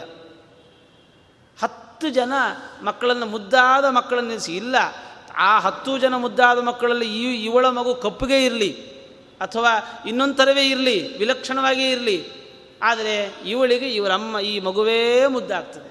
ಇದು ಆ ಭಕ್ತಿ, ಅಂದರೆ ಆ ಸ್ನೇಹ ಪಾಶ ಅಂತನ್ನೋದು ಅಷ್ಟು ದೃಢವಾಗಿರ್ತದೆ. ಅಂತಹ ಒಂದು ದೃಢವಾದ ಸ್ನೇಹ ಪಾಶವನ್ನು ಭಗವಂತನಲ್ಲಿ ಬೆಳೆಸ್ಕೊಳ್ಳಿ ಅಂತ. ನಮ್ಮ ಪರಿಸ್ಥಿತಿ ಹೇಗೆ ಅಂದರೆ ಸಾಕ್ಷಾತ್ ದೇವರೇ ಬಂದರೂ ಯಾರು ನೀನು ಅಂತ ಕೇಳ್ತೇವೆ. ಯಾಕೆ ಅಂದರೆ ದೇವ್ರು ಎಲ್ಲಿರಬೇಕು? ದೇವಸ್ಥಾನದಲ್ಲಿರ್ಬೇಕು, ಮನೆಗೆ ತನಕ ಬರಬಾರದು. ಯಾರೂ ದೇವಸ್ಥಾನದಲ್ಲಿರೋ ದೇವರನ್ನು ಮನೆ ತಂಗ ಕರ್ಕೊಂಡು ಹೋಗಲ್ಲ. ಯಾಕೆ ಅಂದರೆ ಇನ್ನು ಮಡಿ ಮೇಲಿಗೆ ಶುರುವಾಗ್ಬಿಟ್ರಿ ಏನು ಮಾಡೋದು ಅಂತ. ಇಲ್ಲಿ ನೋಡಿ ಎಷ್ಟು ಆನಂದದಿಂದ ಶ್ರೀನಿವಾಸನನ್ನು ನೋಡ್ತೇವೆ. ಒಮ್ಮೆ ಆದರೂ ದೇವರೇ, ನಮ್ಮ ಮನೆಗೆ ಬಾ ಅಂತ ಯಾರಾದರೂ ಕರಿತೇವ? ಇಲ್ಲ. ಯಾಕೆಂದ್ರೆ ಇನ್ನೆಲ್ಲಾದರೂ ಬಂದ್ಗಿಂದ್ರೆ ಕಷ್ಟ ಅಂತ. ಯಾಕೆಂದ್ರೆ ನನ್ನ ಅನುಕೂಲಕ್ಕೆ ನೀನು. ನನ್ನ ಅನುಕೂಲಕ್ಕೆ ನೀನು ಅಂತನ್ನೋ ಭಾವನೆ ನಮ್ಮದು ಅಷ್ಟು ಬಿಟ್ಟರೆ ನಿನ್ನ ಅಧೀನ ನಾನು, ನಿನ್ನ ದಾಸ ನಾನು ಇಲ್ಲ. ಆ ಒಂದು ಭಾವನೆ ಬರಲಿಕ್ಕೆ ಸಾಧ್ಯ ಇಲ್ಲ. ಅದಕ್ಕೆ ಕೊನೆಗೆ ದೇವರೇ, ನಾನೇ ಭಗವಂತ ಅಂತ ಹತ್ತು ಸರಿ ಹೇಳ್ಕೊಂಡ್ರೆ, ಸರಿ ಹಾಗಾದರೆ ನಾನು ಕೇಳಿದ್ದೆಲ್ಲ ಕೊಟ್ಟರೆ ನೀನು ಭಗವಂತ ಇಲ್ಲ ಆದರೆ ಅಲ್ಲ. ಅಂತ ಕ್ವಶನ್ ಮಾಡಿ ಅವನನ್ನು ವಾಪಸ್ ಕಳಿಸ್ಬಿಡ್ತೇವೆ ನಾವು. ನಮಗೆ ದೇವರು ಪ್ರತ್ಯಕ್ಷ ಆಗಬಾರ್ದು. ಇಷ್ಟು ಈ ಭಗವಂತನಲ್ಲಿ ಯಾವ ಭಾವನೆಯೂ ಇಲ್ಲದೆ ಒಂದು ನಿರ್ಭಾವುಕರಾಗಿ ನಾವು ಕಾಲವನ್ನು ಕಳೀತಾ ಇದ್ದೇವೆ. ಆದ್ದರಿಂದ ಈ ಇದನ್ನು ತಿರಸ್ಕಾರ ಮಾಡಿ ಭಗವಂತನಲ್ಲಿ ಭಕ್ತಿಯನ್ನು ಬೆಳೆಸ್ಕೊಳ್ಬೇಕು. ಯಥಾಮಯೋ ಸಾಧು ಚಿಕಿತ್ಸಿತೋ ನೃಣಾಂ ಪುನಃ ಪುನಃ ಸಂತುದದಿ ಪ್ರರೋಹನ್ ಏವಂ ಮನೋಪಕ್ವ ಕಷಾಯ ಕರ್ಮ ಕುಯೋಗಿನಂ ವಿದ್ಯತಿ ಸರ್ವಸಂಗಂ ಅದನ್ನು ಹೇಳ್ತಾರೆ, ಹೇಗೆ? ಒಂದು ರೋಗ ಬಂದಿದೆ, ರೋಗಕ್ಕೆ ನೀವು ಮೆಡಿಕಲ್ಗೆ ಹೋದರೂ ಔಷಧಿ ಕೊಡ್ತಾರೆ, ಅಲ್ವಾ?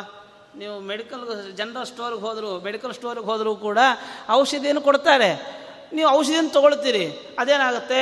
ರಾತ್ರಿ ನಿದ್ದೆ ಬರುತ್ತೆ, ಬೆಳಗ್ಗೆ ಮತ್ತೆ ನೋವು ಶುರುವಾಗುತ್ತೆ, ಮತ್ತೆ ಮೆಡಿಕಲ್ಗೆ ಹೋಗ್ತೀರಿ. ಅವನು ಮತ್ತೆ ಇನ್ನೊಂದು ಮಾತ್ರೆ ಕೊಡ್ತಾನೆ. ಆಮೇಲೆ ಪುನಃ ನಾವು ಮಾತ್ರೆ ನುಂಗ್ತೇವೆ. ಆದರೆ ಇದು ಎಷ್ಟು ದಿನ? ಮೆಡಿಕಲ್ಗೆ ಹೋಗಿ ನಾವು ಮಾತ್ರೆ ತಗೊಂಡು ಮಲ್ಕೋತೀವಿ ಅಂತಂದರೆ ಆಗುತ್ತಾ? ಆಗಲ್ಲ. ಆದರೆ ಏನು ಮಾಡಬೇಕು? ರೋಗ ಬಂದಿದೆ ಅಂದರೆ ಡಾಕ್ಟ್ರನ್ನ ಕಾಣ್ರಿ ಅಂತ. ಡಾಕ್ಟ್ರನ್ನು ಕಂಡು ಶಾಶ್ವತವಾದ ಪರಿಹಾರವನ್ನು, ಅವನು ಡಾಕ್ಟ್ರ್ ಥರ. ಮೆಡಿಕಲ್ ಏನಿರ್ತಾನೆ ಅವನು ಡಾಕ್ಟ್ರ್ ಥರ. ಅವನಿಗೇನು ಅಂದರೆ ಯಾವ ನೋವಿಗೆ ಯಾವ ಮಾತ್ರೆ ಕೊಡಬೇಕು ಅಂತ ಇಷ್ಟೇ ಗೊತ್ತಿದೆ. ಇದರಿಂದ ಇನ್ನೇನಾಗುತ್ತೆ? ಗೊತ್ತಿಲ್ಲ. ಆದರೆ ಯಾವ್ಯಾವ ಒಂದು ಇವುಗಳಿರ್ತದೆ ಯಾವ್ಯಾವ ಸಿಂಪ್ಟಮ್ಸ್ಗೆ ಯಾವುದ್ಯಾವುದನ್ನು ಕೊಡಬೇಕು, ಮಾಡಬೇಕು, ಅದೆಲ್ಲ ಅವ್ರಿಗೆ ಗೊತ್ತಿದೆ. ಆದ್ದರಿಂದ ಡಾಕ್ಟ್ರನ್ನು ಕಾಣಬೇಕೇ ಹೊರತು ಹೇಗೆ ಮೆಡಿಕಲ್ ಸ್ಟೋರನ್ನು ನಾವು ನೋಡಬಾರದೋ, ಅದೇ ರೀತಿಯಾಗಿ ಭಗವಂತನನ್ನ ಮನಸ್ಸನ್ನು ನಂಬಿ ಮನಸ್ಸಿನ ಕೈಗೆ ನಮ್ಮ ಜೀವನವನ್ನು ಕೊಡಬೇಡಿ. ಮನಸ್ಸೇನು ಮಾಡ್ತದೆ? ಇವತ್ತು ಸರಿ ಇರ್ತದೆ. ಇವತ್ತು ಸರಿ ಇರ್ತದೆ. ನಾಳೆ ದಾರಿ ತಪ್ತದೆ. ಪುನಃ ನಾಳೆ ಸರಿ ಇರ್ತದೆ. ನಾಡಿದ್ದು ದಾರಿ ತಪ್ತದೆ. ಹೀಗಾಗಿ ಇದರ ಕಡೆಗೆ ಜಾಸ್ತಿ ಲಕ್ಷ್ಯ ಕೊಡು. ಇವತ್ತು ಸರಿ ಹೋಗ್ಬಿಟ್ಟಿದೆ ಅಂತ ಜಾಸ್ತಿ ತಲೆ ಕೆಡಿಸಿಕೊಳ್ಳದೇನೆ. ಆ ಮತ್ತಷ್ಟು ಮತ್ತಷ್ಟು ಅವನಲ್ಲಿಯೇ ಜಾಸ್ತಿ ಜಾಸ್ತಿ ಆ ಒಂದು ಯೋಗವನ್ನು ಭಗವಂತನಲ್ಲಿ ಅವನ ಚಿಂತನೆಗಳನ್ನು ನಾವು ಮನಗಾಣಬೇಕು. ಅವನ ಚಿಂತನೆಯನ್ನು ಕಂಡ್ರೆ ಜಾಸ್ತಿ ಜಾಸ್ತಿ ಎಲ್ಲ ಇಂದ್ರಿಯಗಳನ್ನು ಅವನ ಕಡೆಗೇ ಹಾಕ್ತಾ ಹೋಗ್ತಾ ಇದ್ದರೆ ಆಗ ಬರ್ತಾ ಬರ್ತಾ ಬರ್ತಾ ಅಭ್ಯಾಸ ಆಗ್ತಾ ಆಗ್ತಾ ಆಗ್ತಾ ಈಗ ಈ ಹುಷಾರಿಲ್ಲದೆ ಹೋದಾಗ ಸಪ್ಪೆ ತಿನ್ನಬೇಕು ಅಂತಿರ್ತದೆ ಕಟ್ ಸಾರು ತಿಂತಾ ಇರ್ತೇವೆ. ಯಾರಿಗಾದರೂ ಇಷ್ಟವಾಗ್ತದಾ? ಇಷ್ಟವಾಗಲ್ಲ. ಸಾಮಾನ್ಯ ಅದೇ ಅಭ್ಯಾಸ ಆಗಿಬಿಡ್ತು ಅಂತ ಇಟ್ಕೊಳ್ಳಿ. ಆಗ ಖಾರ ಅಂದರೆ ಅಲರ್ಜಿ ಆಗ್ತದೆ. ಎಷ್ಟು ನೋಡಿ ನಮ್ಮ ಮನಸ್ಸು. ಒಂದು ಕಾಲದಲ್ಲಿ ವಿಪರೀತ ಖಾರ, ಸಿಹಿ, ಹುಳಿ, ಉಪ್ಪು ಎಲ್ಲ ತಿಂತಾ ಇತ್ತು. ಆದರೆ ಯಾವಾಗ ಇರೋ ಬರೋ ರೋಗಗಳೆಲ್ಲ ಶುರುವಾಯಿತು ಆಗೇನು ಮಾಡ್ತೀವಿ? ಬರೀ ಇಷ್ಟೇ ತಿನ್ನೋದು ಅಂತ. ಆಗ ಮನಸ್ಸು ಅದಕ್ಕೆ ಟ್ಯೂನ್ ಆಯಿತು. ಮೊದಲೇ ಸರಿ ಕೇಳಲ್ಲ. ಏ ಬೇಡ, ಸಪ್ಪಗಿದೆ, ಬೇಡ ಬೇಡ ಅಂತಂತು. ನಿಂಗೆ ಇರೋದಾದರೆ ಇದೊಂದೇ. ತಿನ್ನೋದಾದರೆ ತಿನ್ನು, ಇಲ್ಲಾದರೆ ಇಲ್ಲ. ಮನೆಯವರು ಸ್ವಲ್ಪ ಕಟ್ಟುನಿಟ್ಟಾಗಿ ಮಾಡಿಬಿಟ್ರೆ ಹಾಗೆ ಏನಾಗ್ತದೆ? ನೀವೆಲ್ಲಿ ಮದುವೆ ಮನೆಗೆ ಹೋದರೂ ಶುಗರ್ ಇರೋ ಚಪಾತಿ ಕಳ್ತಾರೆ. ಎಲ್ಲಾದರೂ ಚಪಾತಿ ಇದೆಯಾ, ಅದನ್ನು ಹಾಕಿ ಅಂತ. ಆ ಸ್ಥಿತಿ ಬರ್ತಿದೆ. ಯಾಕೆ? ನೀವು ಅದನ್ನು ಟ್ಯೂನ್ ಮಾಡಿದ್ದೀವಿ ಟ್ಯೂನಲ್ಲಿ ಇವೆಲ್ಲವೂ ಇರೋದು ಹಾಗಾಗಿ ಮನಸ್ಸಿನ ಕೈಗೆ ನಿಮ್ಮ ಜೀವನವನ್ನು ಕೊಡಬೇಡಿ. ಭಗವಂತನ ಕಡೆಗೆ, ಅವನ ವಿಷಯಗಳ ಕಡೆಗೆ ಮ ಜೀವನವನ್ನು ಕೊಟ್ಟರೆ ನಮ್ಮ ಜೀವನವನ್ನು ಕೊಟ್ಟರೆ ಖಂಡಿತವಾಗಿ ಯೋಗ್ಯನಾದ ಗುರುವನ್ನು ಹುಡುಕಿಕೊಳ್ಳಿ. ಯೋಗ್ಯನಾದ ಗುರುವಿನ ಮೂಲಕವಾಗಿ ಪದೇ ಪದೇ ಬ್ರಾಹ್ಮಣರ ಆಗಿನ ಕಾಲದಲ್ಲಿ ಮನೆಗೆ ಪದೇ ಪದೇ ಬ್ರಾಹ್ಮಣರ ಮನೆಗೆ ಬರಬೇಕಾಗಿತ್ತು. ಇಲ್ಲ ಅಂದರೆ ಕರೆಸ್ತಾ ಇದ್ದರು ಯಾಕೆ ಅಂದರೆ ಬಂದಾಗ ಒಂದೆರಡು ಮಾತು. ಬಂದಾಗ ಒಂದೆರಡು ಮಾತು. ಸಿಕ್ಕಾಗ ಒಂದೆರಡು ಮಾತು ಹೇಳ್ತಿದ್ರು, ಕೇಳ್ತಿದ್ರು. ಇವತ್ತಿನ ದಿನ ಯಾರೂ ಇಲ್ಲ. ಹೇಳೋರಿಲ್ಲ, ಕೇಳೋರಿಲ್ಲ. ಹೀಗಾಗಿ ಮನೆಯಲ್ಲಿ ನಮ್ಮದೇ ಸಾಮ್ರಾಜ್ಯ, ನಮ್ಮ ಮನಸ್ಸಿನದ್ದೇ ಒಂದು ಸಾಮ್ರಾಜ್ಯ ಆಗಿ ನಾವು ಒಂದಷ್ಟು ಅನರ್ಥಗಳಿಗೆ ಗುರಿಯಾಗ್ತಾ ಇದ್ದೇವೆ ಅಂತ ಹೇಳ್ತಾ ಈ ಒಂದು ಇಂದ್ರಿಯಗಳ ಜಯವನ್ನು ಸಂಪಾದನೆ ಮಾಡಿಕೊಳ್ಬೇಕಾದರೆ ಇದಕ್ಕೆ ಉಪವಾಸ ಹಾಕಬೇಕಾಗಿರೋದು ಅನಿವಾರ್ಯ. ಆದ್ದರಿಂದ ಆದಷ್ಟು ಇದಕ್ಕೆ ಉಪವಾಸ ಹಾಕೋದನ್ನು ಕೇಳಿದ್ದೆಲ್ಲ ಕೊಡಿಸ್ತಾ ಹೋಗಬೇಡಿ. ಹುಷಾರಿಲ್ದರೆ ಆಗ್ತದೆ. ಸೀಸನ್ಗೆ ತಕ್ಕಂತೆ ಸ್ವಲ್ಪ ಸ್ವಲ್ಪ ಈಗ ಮಾ ಹಣ್ಣು ಸೀಸನ್ ಅಂದರೆ ವಿಪರೀತ ಹಣ್ಣು ತಿಂದುಬಿಟ್ರೆ ಏನಾಗ್ತದೆ? ಪರಿಸ್ಥಿತಿ ವಿಕೋಪಕ್ಕೆ ಹೋಗ್ತದೆ. ಹಾಗೆ ಮನಸ್ಸಿಗೂ ಕೂಡ ಅದು ಕೇಳಿದ್ದೆಲ್ಲ ಕೊಡಿಸ್ತಾ ಹೋದರೆ ಅದು ವಿಕೋಪಕ್ಕೆ, ಜೀವನದ ಅನರ್ಥಕ್ಕೆ ಕಾರಣವಾಗ್ತದೆ. ಹಾಗಲ್ಲದೆ ಯೋಗ್ಯವಾದಷ್ಟು ಅಂದರೆ, ಆವಾಗ ಆವಾಗ ಸ್ವಲ್ಪ ಸ್ವಲ್ಪ ಕೊಡ್ತಾ ಹೋದರೆ ಆಗ ಅದೂ ಕೂಡ ಒಳ್ಳೆಯ ಬೆಳವಣಿಗೆಯನ್ನು ಕಾಣ್ತದೆ. ಅಂಥ ಒಂದು ಇಂದ್ರಿಯ ಜಯ ಪ್ರಕರಣವನ್ನು ಈ ಒಂದು ಭಾಗವತ ಸಾರೋದ್ಧಾರದಲ್ಲಿ ತಿಳಿಸಿಕೊಡ್ತಾರೆ ಅಂತ ಹೇಳ್ತಾ ಶ್ರೀಕೃಷ್ಣಾರ್ಪಣ ವಸ್ತು ನಾಳೆಯಿಂದ ಎಚ್ ಬಿ ನಾಗರಾಜಾಚಾರ್ಯರ ಮಹಾಭಾರತ ಉಪನ್ಯಾಸ ಪ್ರಾರಂಭ ಆಗ್ತದೆ.